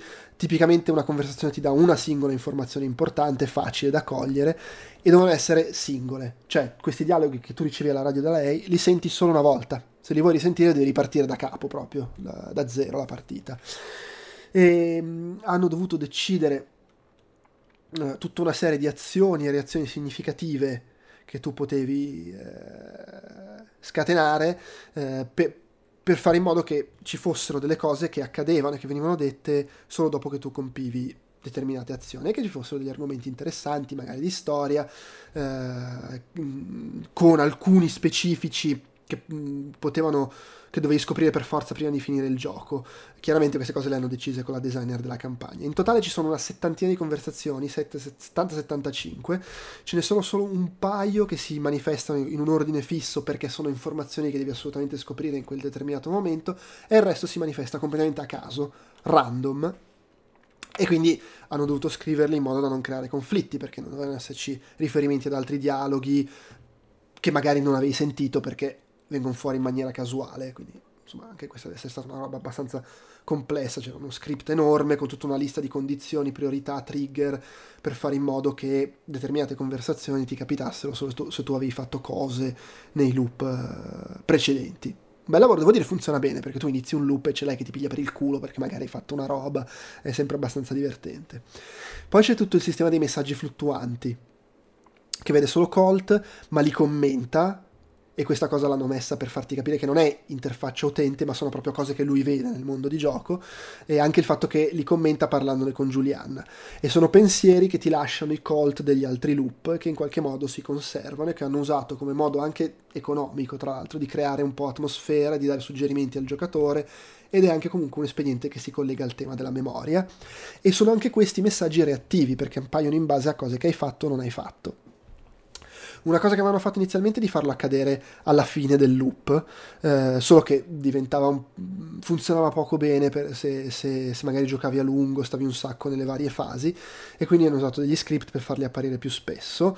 Eh, poi si sono resi conto che apparivano troppo spesso, coprivano parti dell'ambiente, mm. sembravano poco utili, quindi hanno dovuto bilanciare molto. Eh, hanno ragionato anche sul fatto di usarli per sottolineare gli umori, le, lo stato mentale di Colt, eh, anche aggrappandosi agli altri Colt che incontri, e quindi ci sono piccole differenze estetiche, hanno dentro informazioni di gameplay, sono animati, a volte li mettono giganteschi magari su un muro in maniera eh, spettacolare, quindi un sacco di trovate per, farli, per dare gusto a queste cose. Hanno usato dialoghi con un grande senso di umorismo nei monologhini che fa Colt, tipo quando scherza per sta cercando di capire una password e ci scherza su, e hanno usato un sacco di questi dialoghi tipo piccolo monologo per commentare obiettivi, scoperte, oggetti, eccetera. Ed era una cosa che inizialmente volevano evitare di usare, per un motivo molto banale. Uno nella vita non è che commenta quello che vede parlando ad alta voce, però si sono resi conto nelle fasi di test che la gente faceva un po' fatica a seguire la storia a tratti e, e allora hanno scelto di usarlo, visto che funzionava, definito bene Colt come personaggio e quindi dice a volte anche le cose che pensi che siano banali, straviste, i cliché possono funzionare se li usi bene nel contesto giusto. Grande classico dell'immersive sims, ci sono i nastri registrati, i messaggi, le conversazioni che puoi origliare, gli annunci all'altoparlante, eh, tutte le robe che trovi in giro. Lo fanno sempre in arcane, sono contenuti che non reagiscono al giocatore, sono lì, li trovi e infatti sono fissi nel loop, stanno sempre lì ogni loop che fai li puoi ritrovare negli stessi posti, eh, quindi si legano al tema del, della ripetizione e sono comunque cose che al di là del raccontarti la storia ti aiutano a creare familiarità con la mappa e a pianificare perché sai dove trovare le cose, dove trovare le conversazioni, eccetera. E vabbè, hanno cercato di renderli divertenti, originali, così è piacevole trovarli.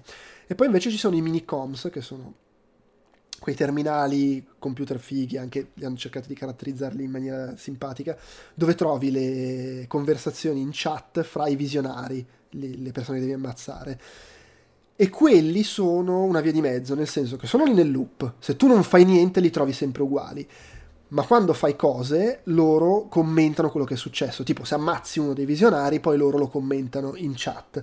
E quindi così hanno potuto dare un po' di, di variazioni e anche di coinvolgimento da parte tua in quello che è un sistema però fisso eh, e, e, soprattutto un sistema familiare che abbiamo visto in tanti altri giochi e, e, anche questo riflette entrambi i temi sia il ciclo perché i visionari dicono sempre le stesse cose sia la memoria perché reagiscono a quello che fai. E insomma dice ogni gioco ha delle sfide che sono figlie dell'ambientazione del loop di gameplay quello che devi fare è identificare i problemi allinearli con i temi e usare queste cose poi per eh, decidere come, come orientare il, il tuo lavoro. Fine, alla fine gli hanno fatto delle domande, mi sono segnato un paio di cose eh, riguardo alla rivelazione che Giuliana è la figlia, diceva quello che gli ha fatto la domanda che mi ha sconvolto quando è successa sta roba, perché, soprattutto perché eh, Giuliana e Colt flirtano un sacco nelle loro conversazioni e quindi quando salta fuori che è la figlia dici minchia, pensavo che ci avessero invece una relazione eh, sessuale o qualcosa del genere. Dice, Anche perché l'età poi non è ovvia la, la, differenza d'età col time loop e tutte queste cose qua. Esatto, quindi... sì, sì, anche... E dice che fin da subito avevano deciso di, di metterci una parentela, gli piaceva questa cosa, visto poi il rapporto che hanno, che si ammazzano, eccetera. Eh, e il fatto di farli flirtare l'hanno usato per distrarre, cioè per evitare che la gente capisse troppo in fretta che in realtà era la figlia. Hanno marciato tantissimo su loro che flirtano nei dialoghi perché così non ti veniva in mente che potesse essere la figlia. Tu che sei sempre uno di quelli che capisce le cose prima, te l'avevi capita sta cosa? Onest- o... Non lo so, cioè onestamente non ricordo, non ricordo quando è che l'ho capito, quando l'ho scoperto, quindi non saprei dire se se ho notato sta cosa. Però non credo, non mi pare di ricordare. Secondo me mi aveva io abbastanza... non penso. Anche perché poi io queste cose non ci... Pre- cioè, lo capisco, però non, non, sto lì a se mi viene, eh, però non, non, di solito non noto certe cose, quindi sicuramente io sono ah mica, ma la figlia. no, sì, infatti, no, credo mi abbia abbastanza fregato. No, e poi un'altra cosa che ha detto è che nella fase di test si sono resi conto che si, all'inizio il gioco si poteva finire in un'ora. E quindi ho detto ok così non va bene. E quindi hanno messo tutto il sistema di, di lead, di indizi e tutta questa struttura di cose che ti guidano uh, per cercare di capire cosa devi fare ma seguendoli impieghi per forza più loop. E quindi uh, dai al giocatore l'impressione che sia molto più complesso e che non è sostanzialmente fattibile finirlo subito. È chiaro che poi se sai cosa, cosa fare lo puoi finire subito, fai direttamente tutte le cose giuste e lo finisci in, appunto in un'ora. Però io l'ho finito, vediamo un attimo, in quanto l'ho finito, Deathloop... Ah, in, su... beh, facendo i vari loop però, intendi. 25,7 ore mi dice Steam. Sì, sì, no, è chiaro, cioè, adesso non, non, non credo sia... Po- voglio dire, deve avere devi andare a culo per riuscire a finirlo la prima volta che fai un loop. Cioè, ah no, sì, sicuramente, sì. Te- tecnicamente puoi se sai cosa devi fare, perché ovviamente... Beh, sicuramente puoi... su YouTube ci, sor- ci, saranno le speedruns, eh, vedere no, quanto... Beh, sì. sì. a me è durato 32 ore, io sono andato, si vede un po' più in giro a cazzeggiare, a esplorare. Eh, io un sacco di, di, di side quest, poi sì, sì. No, ne avevamo molto... parlato, a me non era piaciuto tantissimissimo, quindi le side quest a un certo punto sì, vabbè. Okay. No, beh, devo dire le side quest molte non le ho fatte anch'io, perché poi una volta che mi sono preso bene, che ho capito più o meno cosa dovevo fare, ero preso bene, ho detto ah, vabbè voglio arrivare in fondo, però probabilmente sono andato un po' in giro a cazzeggiare eh, più, più di te insomma. Va bene, oh, direi che, che abbiamo concluso. Eh, Solo tre ore, quattro, quant'è? Tre ore e mezza? Tre ore, spi- no, tre ore e mezza, no, perché all'inizio abbiamo un po'... Tre ore e venti così a spanne, eh. direi. Considerando che era la versione breve del podcast sulla GDC, questa andiamo, andiamo benissimo.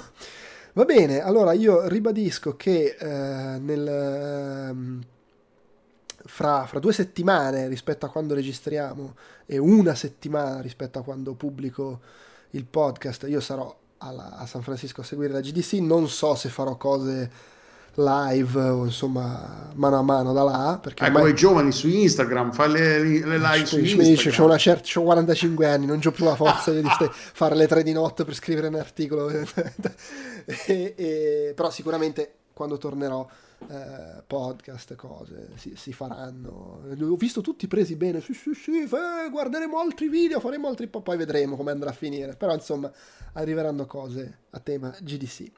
Spero che comunque questo podcast retroattivo su quella dell'anno scorso sia piaciuto. Grazie a chi ci ha seguiti e ascoltati in diretta, in differita, dovunque sia. Grazie a te Alessandro e ai due già spariti. E alla prossima. Ciao. Ciao.